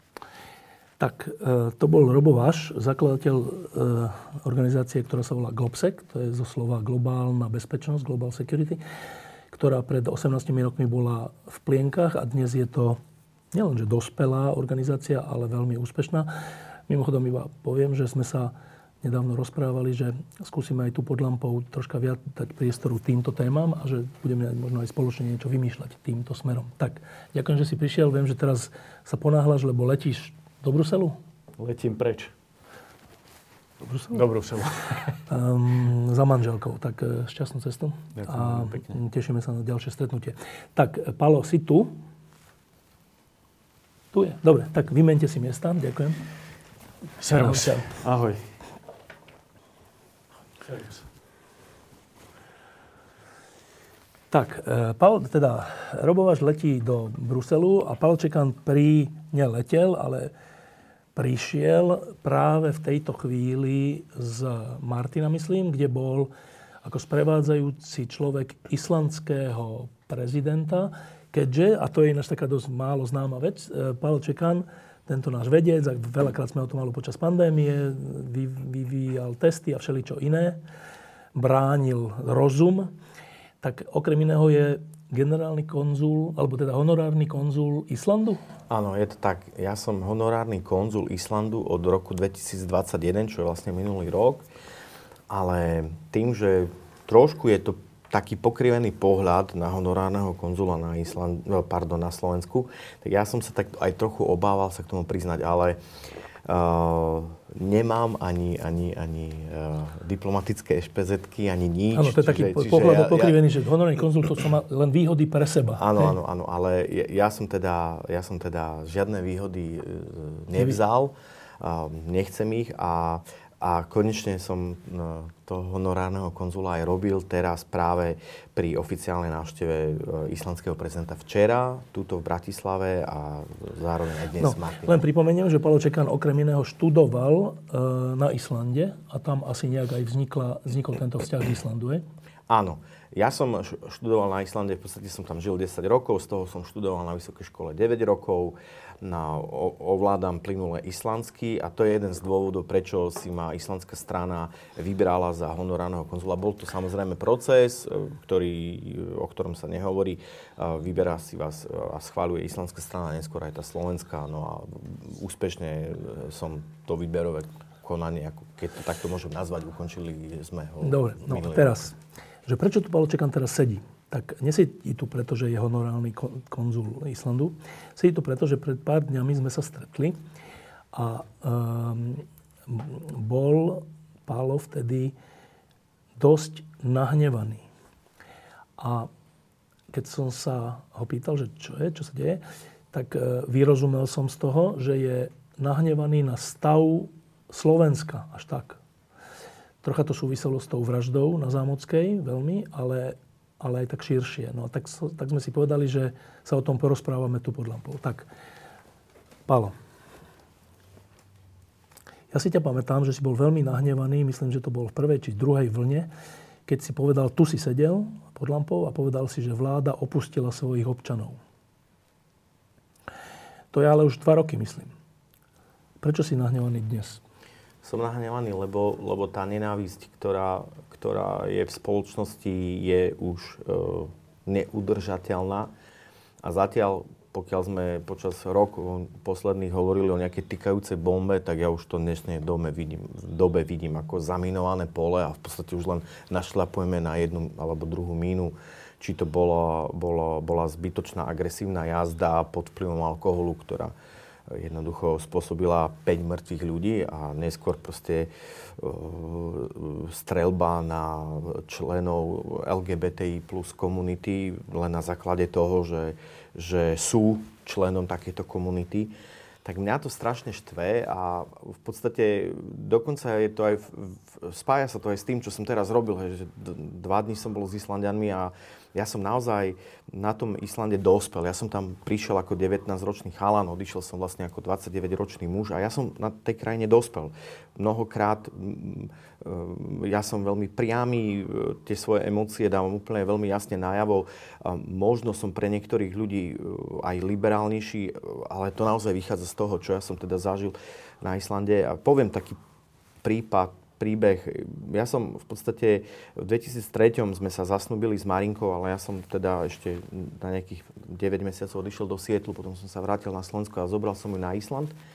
A my sme prišli na ten Island, eh, do, eh, na taký úrad, ktorý sa volá Haxtova. A na tej Haxtove v podstate potrebujete dostať e, rodné číslo a to rodné číslo je veľmi dôležité, volá sa to kenitala.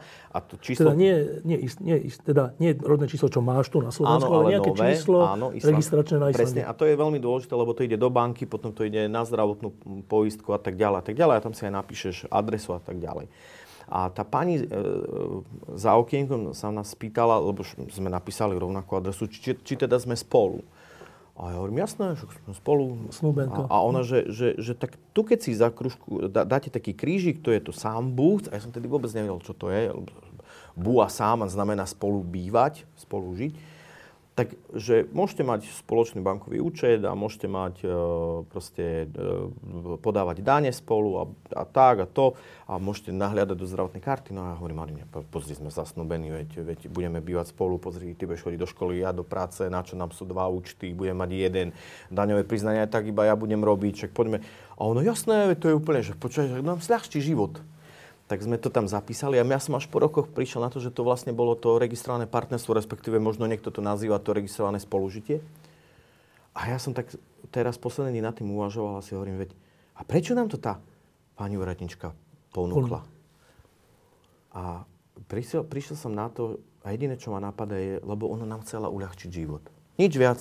Pre ňu sme neboli, že tu vy ste cudzinci, alebo ste Islandiani, alebo ste čierni, bieli, fialoví, alebo hen taký, alebo liberálny, konzervatívny. Ona proste, jej práca bola nám, ako úradničke, uľahčiť život. To je všetko. A teraz dívam sa na to ešte z iného uhla pohľadu, lebo ja, však ľudia o mne vedia, že som veriaci človek. Ja som teda konzervatívny a ja sa čestne priznávam, že v podstate prvá seriózna frajerka bola Marina a ja som si ju vzal. A máme tri krásne deti a žijeme krásny spoločný život. A mňa to veľmi trápi, čo sa tu deje a veľmi ma to trápi, že aj napríklad v pohľade, v pohľade na tú LGBTI plus komunitu. Pretože ja, mňa na Islande učili tolerancii a otvorenosti a, a v podstate učili ma aj, aj tomu, aby som dokázal akceptovať iných ľudí. A mne vôbec, vôbec nevadí, vôbec mi nevadí, že, že títo ľudia by mohli mať registrované partnerstvo alebo že žijú spolu. Mne to vôbec nevadí. Mne, samozrejme, ja, ja s tým súhlasím, ak, ak církev, hoci ktorá, hej, či katolická, ortodoxná, pravoslávna, grecko-katolická, má k tomu nejaký postoj, že, že, že pre nich to manželstvo je také, hej, v, církevné, ja, ja samozrejme s tým absolútne, ja proti tomu nemám nič, ale tu je stále ešte štát. A ten štát, jeho úlohou je naozaj umožniť občanom žiť jednoducho ľahšie. Urobiť všetko preto, aby žili ľahšie. Ja, ja v tom vôbec nevidím problém. Aj ako konzervatívny človek, dokonca človek, ktorý žil v neokatechumenáte, žil s jezuitmi v Londýne, aby proste títo ľudia z tejto komunity mali normálne registrované partnerstvo. Ja, ja, ja v tom nemám nič problém. Mne to absolútne neurobi nič zlé. Práve naopak, ja sa budem z toho tešiť, že oni budú šťastní a spokojní. Čiže čo ja z toho budem mať, je, že proste zrazu budem stretávať niektorých ľudí, ktorí boli smutní a nešťastní a budú zrazu vysmiatí a šťastní. Čiže pre mňa, pre mňa to je len, len veľké pozitívum. A, a vadí mi to, že ako spoločnosť sa staviame k tomu tak, že znovu nie sme schopní podstate sa baviť o úplne prirodzených ľudských právach.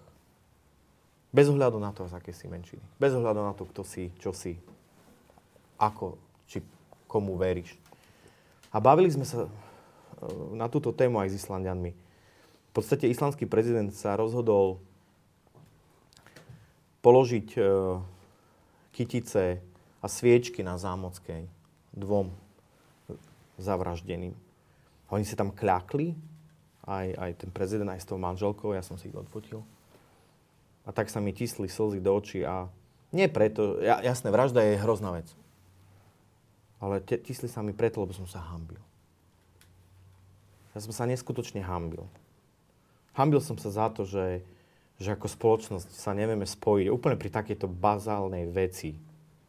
A, pres, a presne ani tí Islandiani v diskusiách, kedy som s nimi rozprával islandsky, chvála Bohu, ešte stále viem, plynulé islandské, preto ma brali prakticky všade, aj dokonca do časti, kedy sa pripravovali na stretnutia, kde presne toto rozoberali a oni krutili hlavami. Oni normálne nerozumeli. Oni, oni fakt úprimne nerozumeli, že ak vám tí ľudia nerobia nič, tak prečo nemôžu mať normálne, že ľudské práva? Oni to normálne nazývali ľudské práva. A ja som sa tak hambil počas týchto dvoch dní a a nevedel som, čo na to povedať. A oni, že to neexistuje žiadna politická moc, aby sa spojili politici a jednoducho proste takto to odsúhlasil do vedenia. A, ja, a čo som mal povedať? Hambil som sa. Mal som im povedať, že iba 50 poslancov hlasovalo za vyslovene... menšiu vec. O, úplne okres, no, okresané, kde v podstate, že, že, že toto bolo, že to minimum. To minimum, kde ani, ani že, ani, že, že, že, že ani nemôžeš, ani, ani že, že minimum.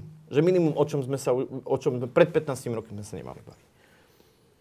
A keď som potom neskôr si hovoril, dobre, tak poďme sa porovnať s ostatnými krajinami, lebo niekedy, dobre, však sme taká krajina, aká sme, tak poďme sa porovnať s Českou republikou, kde od roku 2006 tie registrované partnerstva sú. A som prišiel na to, neviem, zo štatistického úradu českého, že za posledných 16 rokov 4400 registrovaných partnerstiev tam bolo nejakým spôsobom oficiálne zapísané. 4400, to je 8800 ľudí. A v Čechách žije 10,5 milióna, čo je menej než jedna tisícina. Tak ja už, ako, ja už naozaj seriózne neviem, o čom sa tu bavíme. A keď to potom porovnám so štatistikou, že každá piata žena v heterosexuálnom vzťahu je tyrana, tak ja už vôbec neviem, o čom sa naozaj v tejto krajine bavíme. Lebo toto je, že to je tak, taká téma, kde tam není o čom diskutovať, zatiaľ čo máme tu 100 tisíce žien, ktoré potrebujú pomoc. A toto je v poriadku, ale toto je, náš, akože, toto je naše brno v oku. Nerozumiem tomu, veľmi ma to trápi. Pred, pred islandskou delegáciou sa za to strašne hambím a ja v podstate sa tejto komunite ospravedlňujem. A hovorím to ako človek, ktorý je veriaci, ktorý je konzervatívny a vyzývam naozaj ľudí z mojej bubliny, že proste cítim, že na tento problém sa dívame ako v Novom písme sa hovorí o, o tom Samaritánovi ktorý bol jediný, ktorý dokázal pom- pomôcť tomu Chudákovi. zbitému a okradnutému chudákovi. A my všetci, my všetci sa k tomu okradnu, okradnutému a zbitému chudákovi správame ako tí zákonníci a farizei, lebo to, to je tá komunita. To je tá bytá, zabíjaná, opľúvaná, kritizovaná komunita, a my sa k ním správame ako tí zakonníci a farizei, že nesmieme sa toho ani dotknúť. Vieš o tom, že, sa, že po tej vražde boli ďalšie incidenty. Ja viem, ja viem. Naposledy v Nitre, áno. predtým v Bratislave, v Kolkovni a všeli kde, ja to, ktoré, ja to ktoré spoločným čítam. znakom je, že keď tí ľudia prejavia nejakú náklonnosť k sebe na verejnosti, tak musia odísť z reštaurácie. Áno, ja to viem. A, a teraz poviem aj niečo veľmi osobné prečo ma to ešte trápi aj veľmi osobne. Ja som už rok nebol nakupovať. V Bíle, ani v Kauflande, ani nikde. Lebo mne sa ťažko chodí po uliciach. Ja mám tu už napísané na čele, že som čekan. Mňa takmer 70% populácie pozná. A mne sa stáva tiež, že mne na ulici ľudia nadávajú. Vyjdú, vy, stretnem ľudí v Sobranciach, staršie pani a tie mi nadávajú, že som aniel smrti. Minule som sa prechádzal so synom v Dubravke a nejaký iný mladý chalan mi vulgárne nadával. Alebo mi nadávali v obchode, alebo niekde inde. Ja viem, čo to je. Ja viem, čo to je a keď si ľudia myslia, že za to, že som teda sa snažil držať sa vedy, vedeckých faktov a že som sa teda e, snažil držať zdravého rozumu a že som ho bránil, že, že za to. Ja sa cítim ako tí dvaja chalani, ktorí sa chytia za ruku. Lebo oni tým dajú symbol toho, že sa majú radi. Tak ja som ten symbol toho covidu, tá tvár, tu mám napísané čekan. A mne ľudia nadávajú hromžia. A to už na ulici, lebo na sociálnych sieťach to ani... To, to, by som, to, to, by sme, to by som tu mohol hovoriť hodiny, že nech zomriem, nech odídem z krajiny, že budem zabasnutí. Na mňa tu podávajú trestné znamenia za subvenčné podvody a, a neviem, aké blúdy, čo je všetko absolútne klamstvo. Ale tak dobre, na to som si zvykol. Ale už na ulici pred deťmi mi ľudia nadávajú. Čiže ja presne viem, čo oni cítia. A ja nemienim žiť v tejto krajine a nemienim to nechať tak a ignorovať to, že proste... Lebo som si hovoril, dobre, no tak keď sa to deje ešte mne, no tak dobre, nejak to prežijem, veď, ale to, to je kopec ďalších ľudí, ktorí žijú v takomto strachu, je nenávisť voči ním. Proste my toto musíme jednoducho zastaviť. Toto je pole našľapných mín a postupne jedna za druhou vybuchuje. A na konci je jeden obrovský výbuch v celej spoločnosti. Ja som strašne rád, že aspoň túto tému LGBTI e, komunity nejakým spôsobom zastrešila e, prezidentka Zuzana Čaputová, že v podstate tým, že objala majiteľa majiteľa teplárne, tak v podstate to bola tak slávna fotka, tak, tak šerovaná, že jednoducho túto celú situáciu, situáciu nejakým spôsobom uklunila na týždeň, dva. Ale, ale ono vidí, že to buble ďalej a tým, že sa tí naši ďalší politici vyjadrujú tak, ako vyjadrujú, a že, že stále sa nevieme ospravedlniť za, za, za vyslovenie vulgarizmy voči tejto komunite z minulosti, tak, e, tak tá nenávisť bude, bude narastať. A, a znovu nielen proti tejto menšine, ale ba aj proti vedcom, ba aj proti mne a proti všetkým ostatným, lebo jednoducho my, sa, my hľadíme a chodíme okolo toho všetkého, ako tí zákonníci a farizeji a bojíme sa toho problému dotknúť, lebo ideme na ten sabat. Lebo budeme nečistí. Stop. My máme byť tí Samaritáni a my máme pomôcť týmto ľuďom. Pamätám si, keď mm, bola tá prvá a ďalšia vlna covidu, tak sa stala taká zlá vec, ktorú ty si vtedy e, ako jeden z mála pomenoval, že, že vláda zničila dôveru. Nie, že zničila očkovanie, testovanie, neviem čo, ale že zničila dôveru ľudí, nielen vo vedcov, samozprávy, v samú seba, ale všeobecne medzi sebou. Že sa zničila dôvera na Slovensku. Neveríme si ľudia ťa vidia a rovno predpokladajú, že si zlodej. Alebo že klameš, alebo že im chceš zle. Proste bola zničená dôvera. Vtedy si to hovoril. Odtedy prešli rok, dva a e, máme tu túto vraždu a, a to už, ktorá ide ďaleko, že tá atmosféra je nielen že o dôvere, ale o takej nevraživosti. To je ešte ďalej, akože nedôverujem, ale že nevraživosť je až taká, že čo, že udriem toho človeka? Alebo čo vlastne chcem? Vtedy si hovoril, že to sa takmer nedá napraviť, tá, tá strata dôvery. No dnes sme ale žiaľ ešte ďalej. Keď hovoríš stop, čomu ty veríš, že, že, že, že ako to napraviť? No, ja si myslím, že už by, už by sa mali tie elity začať ozývať. Seriózne by sme mali dať uh, hlavy dokopy a začať naozaj, naozaj naprávať uh, mnohé problémy a chyby v spoločnosti. Ja tiež poviem možno niečo nové v tejto relácii.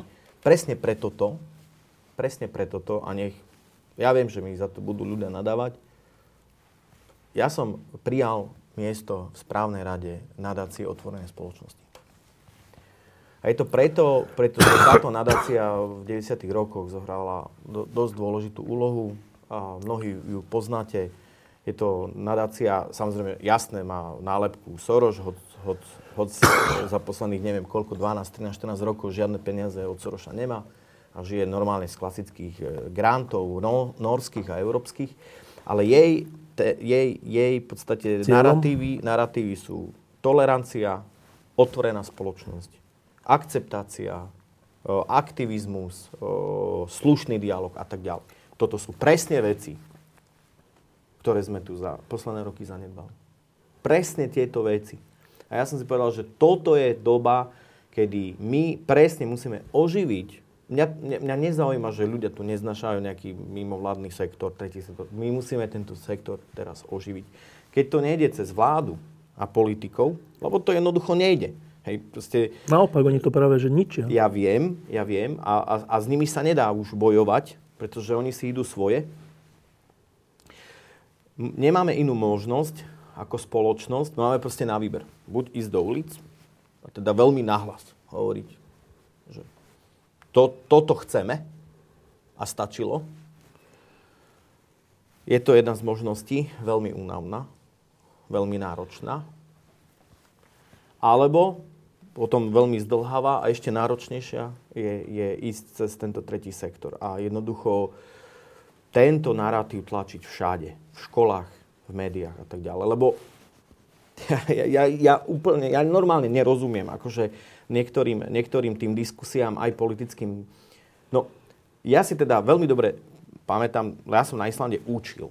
Aj na základnej škole som učil, uh, dokonca na katolickej škole som učil chémiu a fyziku a tam sa naozaj veľmi otvorene hovorilo aj, povedzme, o tý, tejto komunite, o týchto menšinách, ale nie len o tom.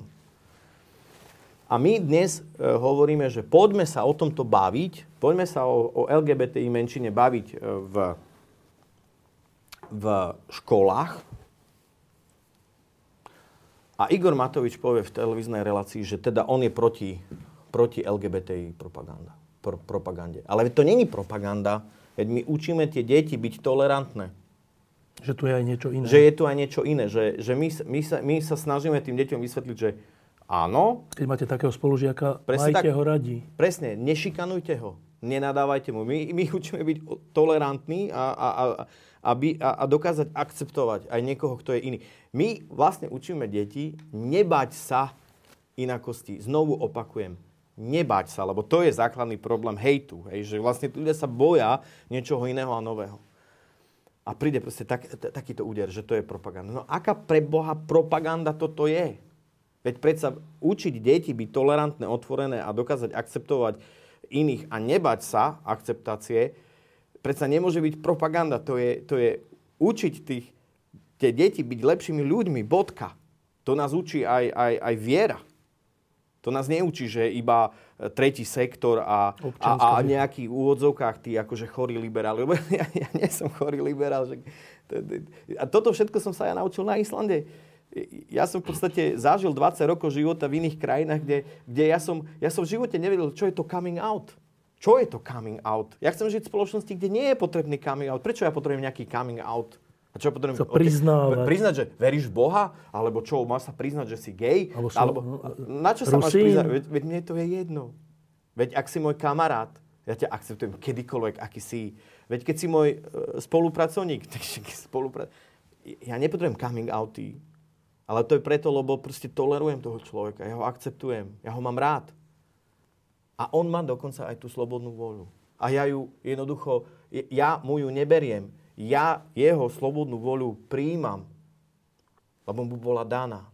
A má, má na ňu právo. Má dokonca právo aj, aj hrešiť. No je to jeho vlastné. Keď, keď už to takto ľudia chcú rozoberať. A, a toto ma, mňa naozaj v tejto spoločnosti veľmi trápilo. Mám tri deti. Malé, no. Ja som sa vrátil do tejto krajiny, pretože som týmto trom deťom chcel ukázať, že aký je život na Slovensku, že aký sme my Slováci. Ako v pozitívnom zmysle. V pozitívnom slova zmysle. Ja som chcel, aby vyrastli, vyrastli tu a však potom nech sa rozhodnú. No, po piatich rokoch a toho, čo sa, čo sa tu deje, no, neviem. Hovoríš s nimi o tom? Pýtajú no, tak sa zatiaľ sa na, ma, na to nepýtajú, ale ak majú nejaké náražky na LGBTI komunitu, tak mi úplne, že... Je, je pravda, že sa ma raz pýtal môj starší syn, ročných, že tati, čo by si spravil, keby že poviem, že som gay? A ja, nič. To sa opýtal? Hej, opýtal sa ma a ja, že nič. Však by si bol taký istý syn, ja by som ťa mal rád, ale len som mu nepovedal B, že ak by si to povedal mne teraz tu na Slovensku, tak by som sa o teba bál. By som sa o teba bál. Na tú vraždu sa ťa nepýtali? Nie. Našťastie nie. Oni ešte, ešte, ešte sú veľmi malí na to, aby vnímali tieto veci, ale ak sa budú pýtať, ja budem im hovoriť to isté, čo hovorím teraz tu.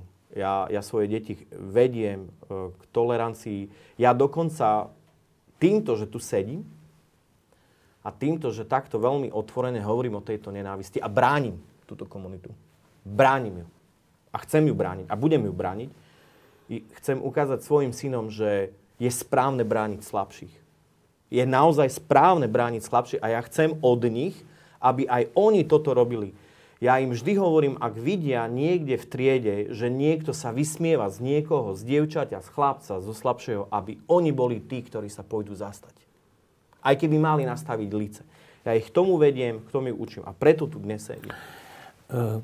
Asi teraz, keď ťa počúvajú nejakí tvoji konzervatívni kamaráti, tak niektorí z nich by asi povedali, že no dobre, Palo, ale my vlastne sme takí zdržanliví, lebo vieš, potom príde manželstvo a potom prídu adopcie detí a to my nemôžeme dopustiť. Teraz je taká diskusia, zaujímavá inak, že e, časť konzervatívneho tábora toto používalo ako argument, že nemôžeme prijať registrované partnerstva, lebo potom nás Európa dotlačí k tomu, že bude musieť byť aj manželstvo a, a adopcia. A právnici rôzni sa ozývajú, že ale to tak nie je. To tak nie je. To v Rakúsku ne, ne, nedotlačili ich k niečomu európskej inštitúcie. Samotný Rakúsky ústavný súd, že to je vždy na tej krajine, ktorá si o tom rozhodne, ako chce. Ako odpovedáš svojim konzervatívnym kamarátom? No, v prvom rade, presne ako hovoríš, bol to minister Krajňa, ktorý, ktorý tento narratív vypustil v sobotnejších dialogoch a, a mnohí ho opravili, že to tak nie je. Tak my sme sa už na túto tému bavili spolu a ja teda nie som odborník na, na výchovu detí. E, teda takto, nie som, nie som sociológ ani, ani nejaký špeciálny pedagóg, ale, ale vždy e, ako vedec sa pozerám na, na tieto problémy aj skrz čísla. Takže poďme sa pobaviť, že o, koľ, o, koľ, o koľkých deťoch sa v skutočnosti bavíme. Že bavíme sa, lebo na, na Slovensku je koľko? 800, 900 tisíc detí? O koľkých deťoch sa bavíme? Ak, ak teda sa bavíme o, o, adoptovaných. o, o adoptovaných, alebo teda aj tých, ktorí sa možno adoptujú. Bavíme sa o tisíc detí, o 2000, 3000, 4000. Je to 0,5% všetkých detí, alebo 0,1, alebo 1. Že není to znova len nejaký, ako keby, že zastupný problém, ktorý tu riešime. Nie je to znovu niečo, čo, čo je tak marginálne, že vôbec je nepodstatné. Len doplním, že z tých 1000, 2000, 5000 detí pritom si adoptuje drvivú väčšinu, by si adoptovala aj tak heterosexuálna rodina. Čiže to by ne, teraz tak. sa bavíme v skutočnosti o 50 Presne deťoch. tak. Ja skôr cítim takú obavu, že počul som ju a je to ináč, fú, ako ťažko sa mi na to reaguje. Počul som množstvo takých názorov, že dobré, ale keď si ten homosexuálny pár adoptuje dieťa, tak vychová homosexuál, homosexuálneho človeka. No toto je obrovské nepochopenie, obrovské nepochopenie od genetiky až po feno, fenotyp človeka. A dám jeden príklad za všetky a týmto, týmto napríklad tento narratív chcem absolútne ukončiť, je, že, že máme fínsku premiérku a, a, a zdajú všetci veľmi dobre poznáme. Ju teda vychovali dve matky. A ona je vydatá s, s mužom a má dieťa. Čiže týmto chcem absolútne túto diskusiu ukončiť. Proste nie je to pravda, je to proste blúd. A, a, a druhá vec, druhá vec je, že ja mám po- pocit, že vždy, keď príde na, túto, na tému na túto komunitu, na, na queer ľudí, mám pocit, že to je len zastupný problém oveľa väčších problémov, ktoré máme. Koľko detí je v dnešnej dobe tyrané v heterosexuálnych manželstvách, kde otec alkoholik ich bije. Mláti. Mláti. Tie deti sú nešťastné. Tie deti chcú zomrieť. Tie deti nechcú žiť.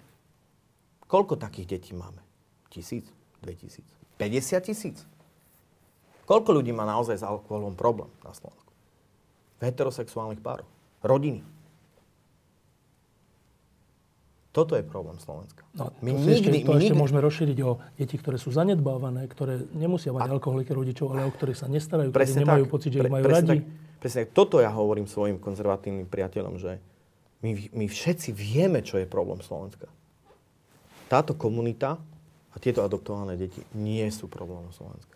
Naozaj nie sú a ani radikálne ne, ne, jednoducho radikálne tu nebude zrazu oveľa viac takýchto párov a ani radikálne radovo nestupne počet týchto adoptovaných detí, lebo tak je to aj v Čechách. Nič sa nestalo. Tak je to aj v Írsku, aj v Taliansku, v super konzervatívnych krajinách. Nič sa nestalo. Nie, nie je to teraz, že 50% manželstiev. v Maďarsku. Presne tak. Čiže, čiže ja, mám pro, ja mám stále pocit, že my túto komunitu zneužívame vyslovene ako zástupný problém, aby sme neriešili obrovské problémy, ktorá, ktoré táto krajina má.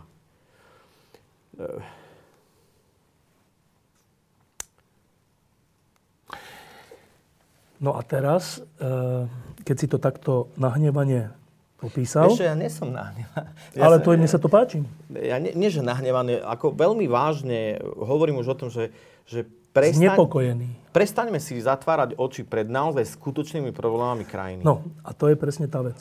A čo sú teda skutočné problémy krajiny? No, skutočné problémy krajiny sú, je, je, je napríklad jeden z nich, je to nenávisť tejto spoločnosti. Skutočná, e, skutočný problém tejto krajiny je nedôvera spoločnosti skutočný problém krajiny sú tyrané ženy, problém ľudí s alkoholom, e, problém, problém detí nezaopatrených e, a tak ďalej. Skutočným problémom je inflácia, skutočným problémom je e, vojna blízko našich hraníc. Skutočným problémom je, že možno nebudeme mať schválený budget. Skutočným problémom je štrajk lekárov. Pre Boha, veď 80% anesteziologov v Bratislave je v štrajku. Ty chápeš, že od 1. decembra, keď sa ti niečo stane na ulici, tak ťa nezoperujú? Skutočným problémom eh, je, je, je neskutočná, eh, neskutočný, neskutočné regionálne rozdiely v tejto krajine. Eh, proste rozdiel medzi kvalitou vo, vo vyučovaní. Problém je, je, že rómske deti sa nedostanú k lepšiemu vzdelaniu a jednoducho sú zaciklené proste v rómskom probléme. Proste týchto problémov tu je neskutočne veľa. Problém sú sociálne rozdiely, nízke platy a nielen pre lekárov, ale pre mnohých ďalších. Toto sú skutočné problémy Slovenska. No a v roku 2020 sme si zvolili vládu, ktorá ich mala riešiť, nie? No veď áno, veď my, my sme sa všetci na nich brutálne tešili. Čo tešili? My sme im, že všetci, vše, mnohí z nás sme im priam pomáhali v kampani, lebo sme chceli všetci, aby tu skončila naozaj mafia, aby tu skončila vláda Fica, uh-huh. aby sa tu nezabíjali uh, uh, novinári a máme tu proste uh, vládu, počas ktorej sa uh, kvôli alkoholu zabijú zabije 5 mladých e, ľudí, ktorí, ktorí, pred ktorými bol, e, mali, mali pred sebou celý život a zabijame tu proste členov e, LGBTI menšiny. Tak, tak ako, kam sme sa posunuli? Ja mám pocit, že, že však jasné, zdedili pandémiu, zdedili infláciu, zdedili vojnu, všetko je absolútne legitimné. Súhlasím s tým, majú to naozaj náročné, ale veď nevidia, veď my ideme o 10 5. No totiž to vláda nemôže za to, že nejaký človek e, zabije na opitý v aute 5 ľudí a nemôže ani za to, že nejaký e, človek si naplánuje vraždu nejakých iných ľudí, ale vláda môže za atmosféru v krajine, môže za spôsob diskusie aj o menšine nejakej a môže za to, či vytvára alebo ničí dôveru. Tak čo táto vláda robí v týchto oblastiach? Čo je výsledok 2,5 roka? Števo, nemáš ľahšiu otázku? No povedz. No.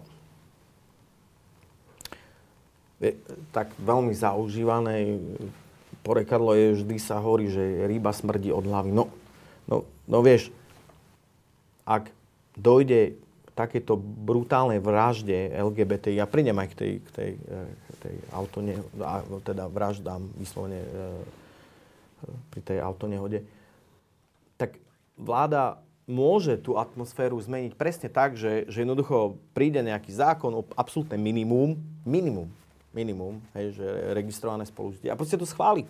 Bodka. Všetci sa jednoducho viedra, že sú proti tomu. Toto sa už tu v tejto spoločnosti nemôže diať. A týmto jasne vy, vydajú signál, že počkať, ale vydajú aj tým, ktorí nenávidia, že to sa netoleruje. To sa netoleruje. A to hovoria akože všetci jedným hlasom. Tento signál ale nevyšiel. Preto tu máme ďalšie útoky, ataky a zrazu naopak. Nie, že my brzdíme, hej, to sme zabrzdili na týždeň, dva, lebo spoločnosť bola šokovaná a povedzme, e, prezidentka to nejakým spôsobom objala, túto tému. Práve naopak. Ľudia sa prestali menej báť napádať túto komunitu. Oveľa menej. To isté mohli urobiť aj pri, e, pri e, agresívnej jazde alkoholom.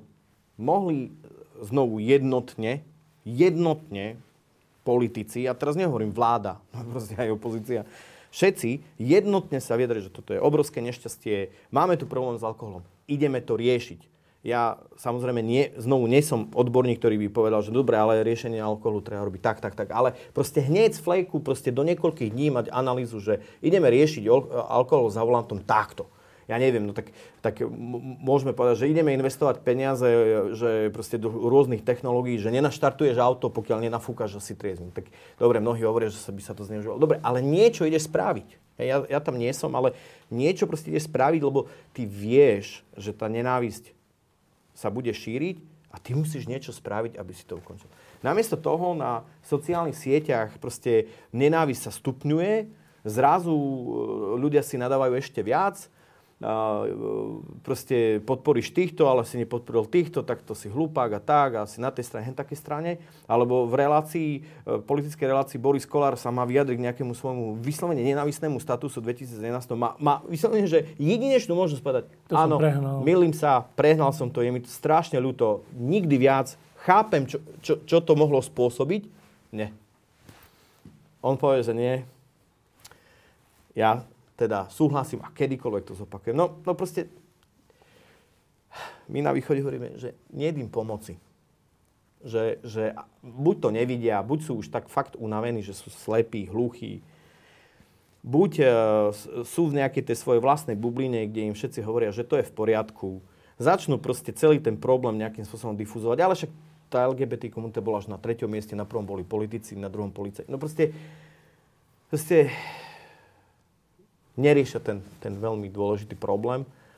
A tým, že ho neriešia, tak, e, tak táto nenávisť bude znovu, sme na tom poli zaminovanom, proste ďalšia mina vybuchne. No, e, bol tu pred tebou Robo Vaš, ktorý pred 18 rokmi založil v Banskej Bystrici takú malú organizáciu, ktorá sa volala, že Globsec. A dnes je to, že globálna vec. Mali nejaký sen, ako veci zmeniť a a postupne sa to dialo. A dnes majú ambíciu byť medzi piatimi naj-top svetovými podobnými organizáciami. Tak dnes, čo si tu zažil za posledných 5 rokov a čo si tu dnes porozprával, je tiež nejaký, nejaká charakteristika stavu, že takto to je, dobre, a čo chceme, aby tu bolo za tých 18 rokov, za rok, za 2, za 5 a čo preto ideme, alebo ty si myslíš, že by sme my ako Slovensko, ľudia, ktorým na tom záleží. Čo preto máme urobiť? No, vidíš, a pýta sa to mňa. No. Presne tieto otázky by mali dostávať politici. Tam ma, sme už asi zlomili palicu. A ma, no. mali by na to vedieť odpovedať, že ja som to tiež ako nepočul nejak dobre, že kde oni vlastne vidia to Slovensku za 15, 20, 30 rokov lebo oni teda sa nedívajú nikdy za hranicu toho svojho štvoročného volebného obdobia. Ja teda by som strašne túžil potom, aby Slovensko bola jedna moderná, úspešná krajina. Nielen úspešná krajina napríklad pre mňa na poli vedy alebo priemyslu, ale úspešná napríklad aj na tom poli tej tolerancie a dôvery v spoločnosti. Napríklad eh, v pandémii eh, oveľa lepšie, eh, alebo teda výťazí pandémie sú krajiny tie, kde naozaj je obrovská dôvera. Dôvera nielen medzi občanmi, ale dôvera inštitúcie, o, inštitúcie dôvera občanov vo vládu, ale naopak aj vlády v občanov. Že proste vláda nie je taká, že tak robím, robím nejaké opatrenia preto, lebo ja viem, že tí ľudia budú podvádzať. Nie, tá vláda dôveruje tým občanom, že to teda, teda všetko dodržia. U nás to je žiaľ tak. Tá vláda jedno, jednoznačne dáva znaky tomu, že ona tým občanom nedôveruje, no a tým pánom tu nedôveruje ešte, ešte stupňuje. Čiže napríklad aj to si ja prajem. Prajem si, aby sme e, v školstve sa zlepšili tak, že proste nebudeme sa hambiť za, za, pre, pre Boha, za výsledky písať testov. A prajem si, aby, aby sme ma, ne, mali ďaleko menej problémov e, s alkoholom a drogami a tak ďalej. Práve preto, lebo deti budú viac športovať. Jednoducho prinesieme tie deti viac športu alebo aj ku kultúre.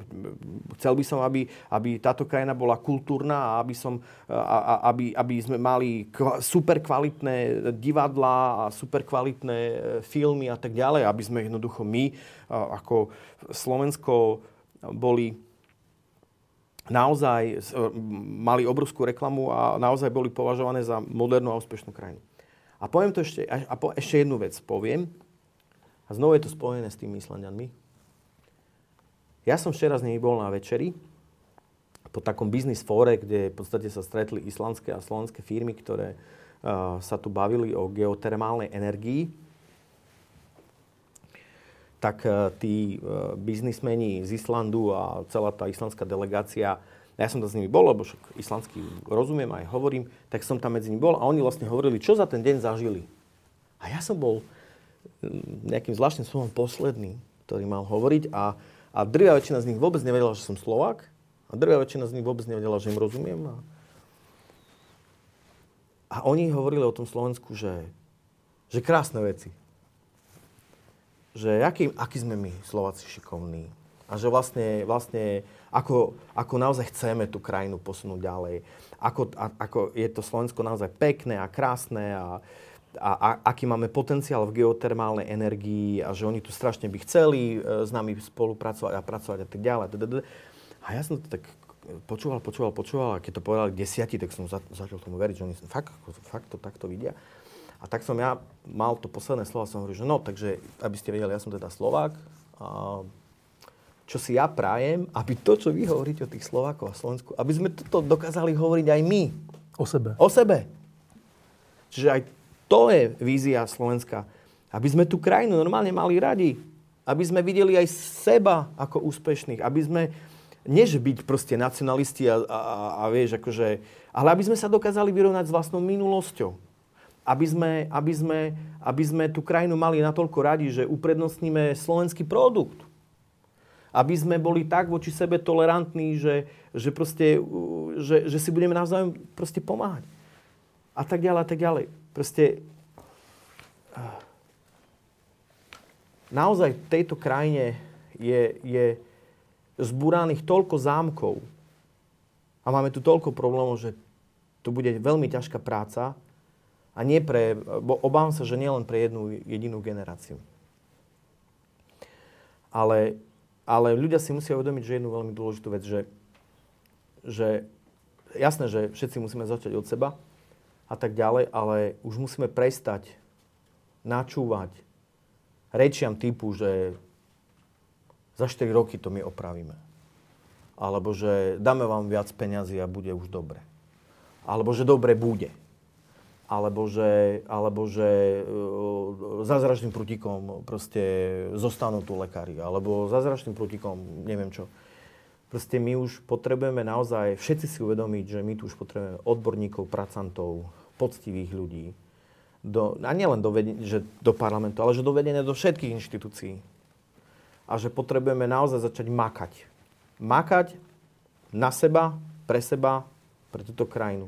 Ja viem, že rozprávam ako politika, že ja nechcem akože ani vstupovať, ale proste, že by už sme začali takto aj, aj, aj teraz v, idú komunálne voľby, aby sme takto tých proste ľudí začali vnímať. Niektorí mi sľubuje najviac, ale ktorý, mys- ktorý myslí to naozaj vážne a reálne. No, ale toto všetko, čo si povedal, že ako si, aký máš sen o tom, čo by tu malo byť medzi nami, ako by sme sa mali tolerovať, ako by sme mali si pomáhať a tak, to je to, že to je ten sen. Ale posledná otázka je, že ale ten sen sa nestane sám od seba. A, a teraz čo, že Dobre, tak môžeme začať hovoriť také trocha frázy, že začneme každý sám od seba. Alebo že tak musíme si lepšie voliť. Alebo že musíme mať lepšie školstvo.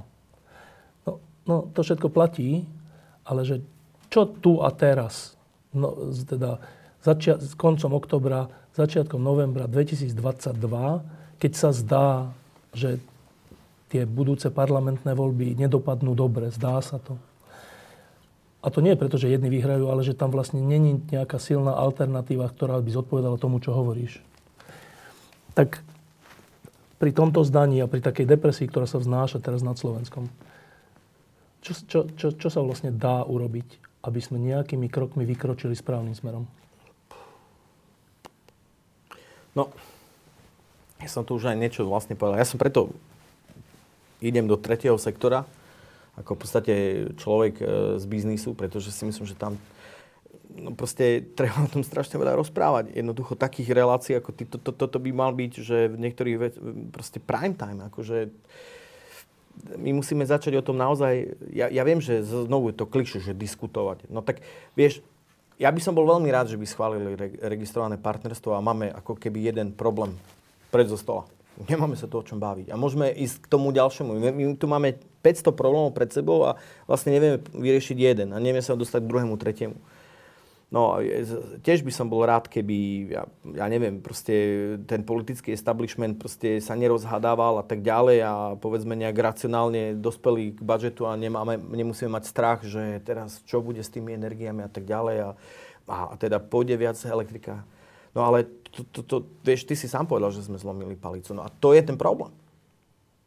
My sme zlomili palicu. A teraz chceš odo mňa, od občana, hej, obyčajného, že teda, teda čo ale ja, ja nemám ani, ani karty v rukách, ani čarovné paličky. A ja som povedal, že veľmi jasne, že, že máme tu krízu elit. Ja to cítim, ja to vidím, lebo v niektorých veciach sa cítim aj, aj, aj s tebou, aj s ostatnými, že sme sami. Je nás strašne málo. A, a, a, a úplne na regionálnej úrovni začať o tom naozaj hovoriť. Začať stavia, stav, tak, tak ako som povedal, že chcem vychovať svoje deti, aby sa postavili za slabšie, lebo to, znovu, akože áno, je to kliše začať od znova, ale čo máme spraviť? Čo ja, čo ja môžem spraviť? Čo? Zvyšiť výplatu mojim zamestnancom? Tak to viem, to, to som spravil. Alebo čo, že podarujem niekomu testy? Dobre, no spravím to. Alebo že teda vydržím to v tejto krajine a dokončím ten uh, diagnostický test na rakovinu prsníka a ukážem, že naozaj veľké veci sa dajú diať aj, aj na Slovensku, alebo čo, budem ešte viac spolupracovať so slovenskými vecami, aby sme vytvorali ešte viac excelentné týmy, alebo čo budem lepšie publikovať, ja to všetko spravím. Ale ja, ale ja som sám. Toto všetko musia spraviť aj ostatní vo svojom okolí. To musíte spraviť aj vy, novinári, aj vy, novinári. Proste začať ťahať možno nové tváre, možno úspešných ľudí, začať ukazovať Slovensko aj, aj, aj trošku z toho úspešnejšieho uhla a a, a nechať ľudí rozprávať o tej tolerancii, otvorenosti a, a, a viesť proste slušný dialog. Naučiť ľudí slušne, slušne, slušne, slušnému dialogu. Práve o tom hovoríš. No. Čiže my novinári niečo robíme. No a teraz, že... Ale, ale aby si to nebral tak, že, že, že však jasné, že, že to robíte, ale tak to poďme to robiť viac. Hej, že, že, vieš čo myslím, že ano. to nebola kritika Nie, ja do rozumiem. vašich radov? Nie, však to je Um,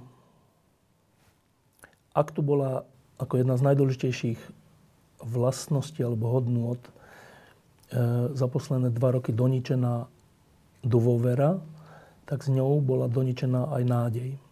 Ale bez nádeje sa nedá ani len žiť a nie to ešte niečo opravovať. Tak Pavel Čekan má v sebe nádej napriek tomu všetkému, čo si teraz povedal? Ja musím mať v sebe nádej. Ja som otec troch detí pre mňa neexistuje... Ja, ja nemôžem proste prestať mať nádej. Ja musím, ja, ja, ja ju musím mať pre nich. Pre nich. Ja, mu, ja musím urobiť všetko preto, aby, aby som pre svoje deti za, zanechal lepšiu spoločnosť, ako je tá naša. Ja nemôžem žiť v beznadeji, nedokážem žiť v beznadeji. Mňa, mňa by, ja by som bol veľmi uh, depresívny. A nádej proste je tu vždy, musí tu byť vždy. Nádej predsa zomiera posledná je, vždy je nádej, veď, veď pre pána Jana, poviem to znovu, si trošku prihrám z toho covidu. Ja si pamätám tu beznádej, keď sme prvýkrát videli anketu, že chce sa dať zaočkovať iba 25% ľudí. Ale na konci dňa sa dalo zaočkovať 51. A na konci dňa je to takmer viac než 65% ľudí nad 18 rokov. Čiže, čiže a toto Čiže sme... sa podarilo. To, ale toto sme my. Toto sme my. Toto je presne Slovensko, toto sme my Slováci, že, že stále to vyzerá zle, ale na konci dňa nejakým spôsobom stále tam proste sa dostaneme, či to bolo NATO, či to bola Európska únia, Mečiar. Mečiar a tak ďalej. Nás, ten boh histórie má rád. My stále nejakým spôsobom unikneme proste tomu zániku. A ja som 100% presvedčený, že unikneme tomu zániku aj teraz. Aj teraz sme možno e, niekde na dne a cítime sa strašne zle a tá nenávisť tu je a bojíme sa rôznych proste nenávistných ľudí, ale vždy sme sa vedeli spojiť pre veľkú vec. Aj, aj, aj pri Jankovi a Martine to vyzeralo, že neexistuje, aby sme toho Fica dostali preč e, z kancelárie. Tam je on zabarikadovaný, proste koniec, zabetonovaný, nedá sa. No dalo sa. Čiže, čiže tejto krajine a v tomto národe je vnútorná sila, ktorú my vieme v niektorých okamihoch prebudiť. A teraz je presne ďalší ten moment, kedy to treba prebudiť. Lebo vidím, že ľudia sú veľmi letargickí a však samozrejme aj sú unavení, aj frustrovaní, proste majú strach. Znovu inflácia, vojna, energetická kríza, pandémia a tak ďalej. Ale tá nádej tu stále je. A tá nádej vychádza z toho, čo sme už aj v minulosti dokázali.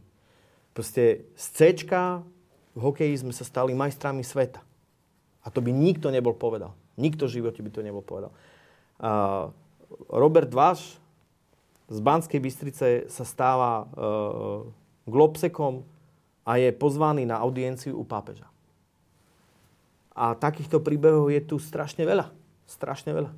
Čiže, čiže toto nie je nejaký, nejaký prázdny národ, a, a, a, a už ako keby, že neschopný. neschopný. A zde, práve naopak, znovu vám hovorím, Islandiani nás vidia ako jeden talentovaný národ, e, krajinu s, s neskutočným potenciálom. Oni dokonca tvrdia, že pri konzervatívnych e, odhadoch vieme geotermálnou energiou tu vyhrievať milión domov. Chápeš? To sú skoro všetky. To sú takmer všetky. No. Čiže, čiže, čiže a zrazu nie sme závislí na, na, na plyne z Ruska a, a, a tak ďalej. Čiže my, my tu máme obrovský potenciál, len sa musíme naučiť proste týmto veciam. Otvorenosť, tolerancia, slušný dialog, akceptácia. A, a na to sme tu my. My musíme, my musíme to v spoločnosti stále pripomínať, hovoriť o tom. Musíme viesť tento slušný dialog a musia sa ďalší a ďalšie pripojiť Nestačí jedna tvár, ani 10. Tých tvári musí byť aspoň tisíc, desať tisíc. A, a, a takto postupne malými krokmi ľudí učiť. Ľudí naučiť, že... Ja preto, mne ľudia nadávajú, že odpovedám ľuďom na Facebooku. Strašne mi za to nadávajú, že proste prečo to robím a toto. A, a ja to robím presne preto. Lebo chcem ukázať ľuďom, že, že aj na úkor vlastného času s rodinou, za čo sa teda im veľmi ospravedlňujem, ja tým ľuďom aj keď mi vynadajú, ja im odpoviem. Ja, lebo, lebo to je ten začiatok toho slušného dialogu.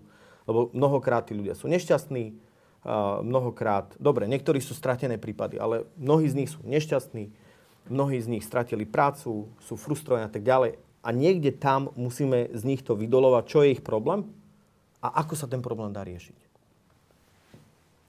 Pavel Čekan, ďakujem, že si prišiel. Um Vieš o tom, že za chvíľu, my sa totiž, teraz prezradím, my sa totiž občas náhodne stretávame na hokeji Slovana. A vieš o tom, že teraz za chvíľu je hokej? Hej. Koši, Košice? S Košicami, Vy no. východňare tam budete a ty neprídeš? Myslím, že neprídem. Nestíhaš, že? Mm-mm. Ináč by si ale išiel, že? Vieš čo, chcem byť s deťmi. Však aj s deťmi chodíš. Ja viem, ale chcem byť s nimi trošku tak doma, vieš, pobaviť sa. Fakt som dva dní teraz nebol doma. To je neskutočné. Ja, u mňa už dva dní bez detí je, že, že katastrofa. Ja proste, nejak sme si na seba v tej pandémii strašne zvykli. Ďakujem pekne. Diskusie pod lampou existujú iba vďaka vašej podpore. Ak považujete program pod lampou za zmysluplný, pomôže nám už 1 euro za diskusiu. Vopred vám veľmi ďakujem.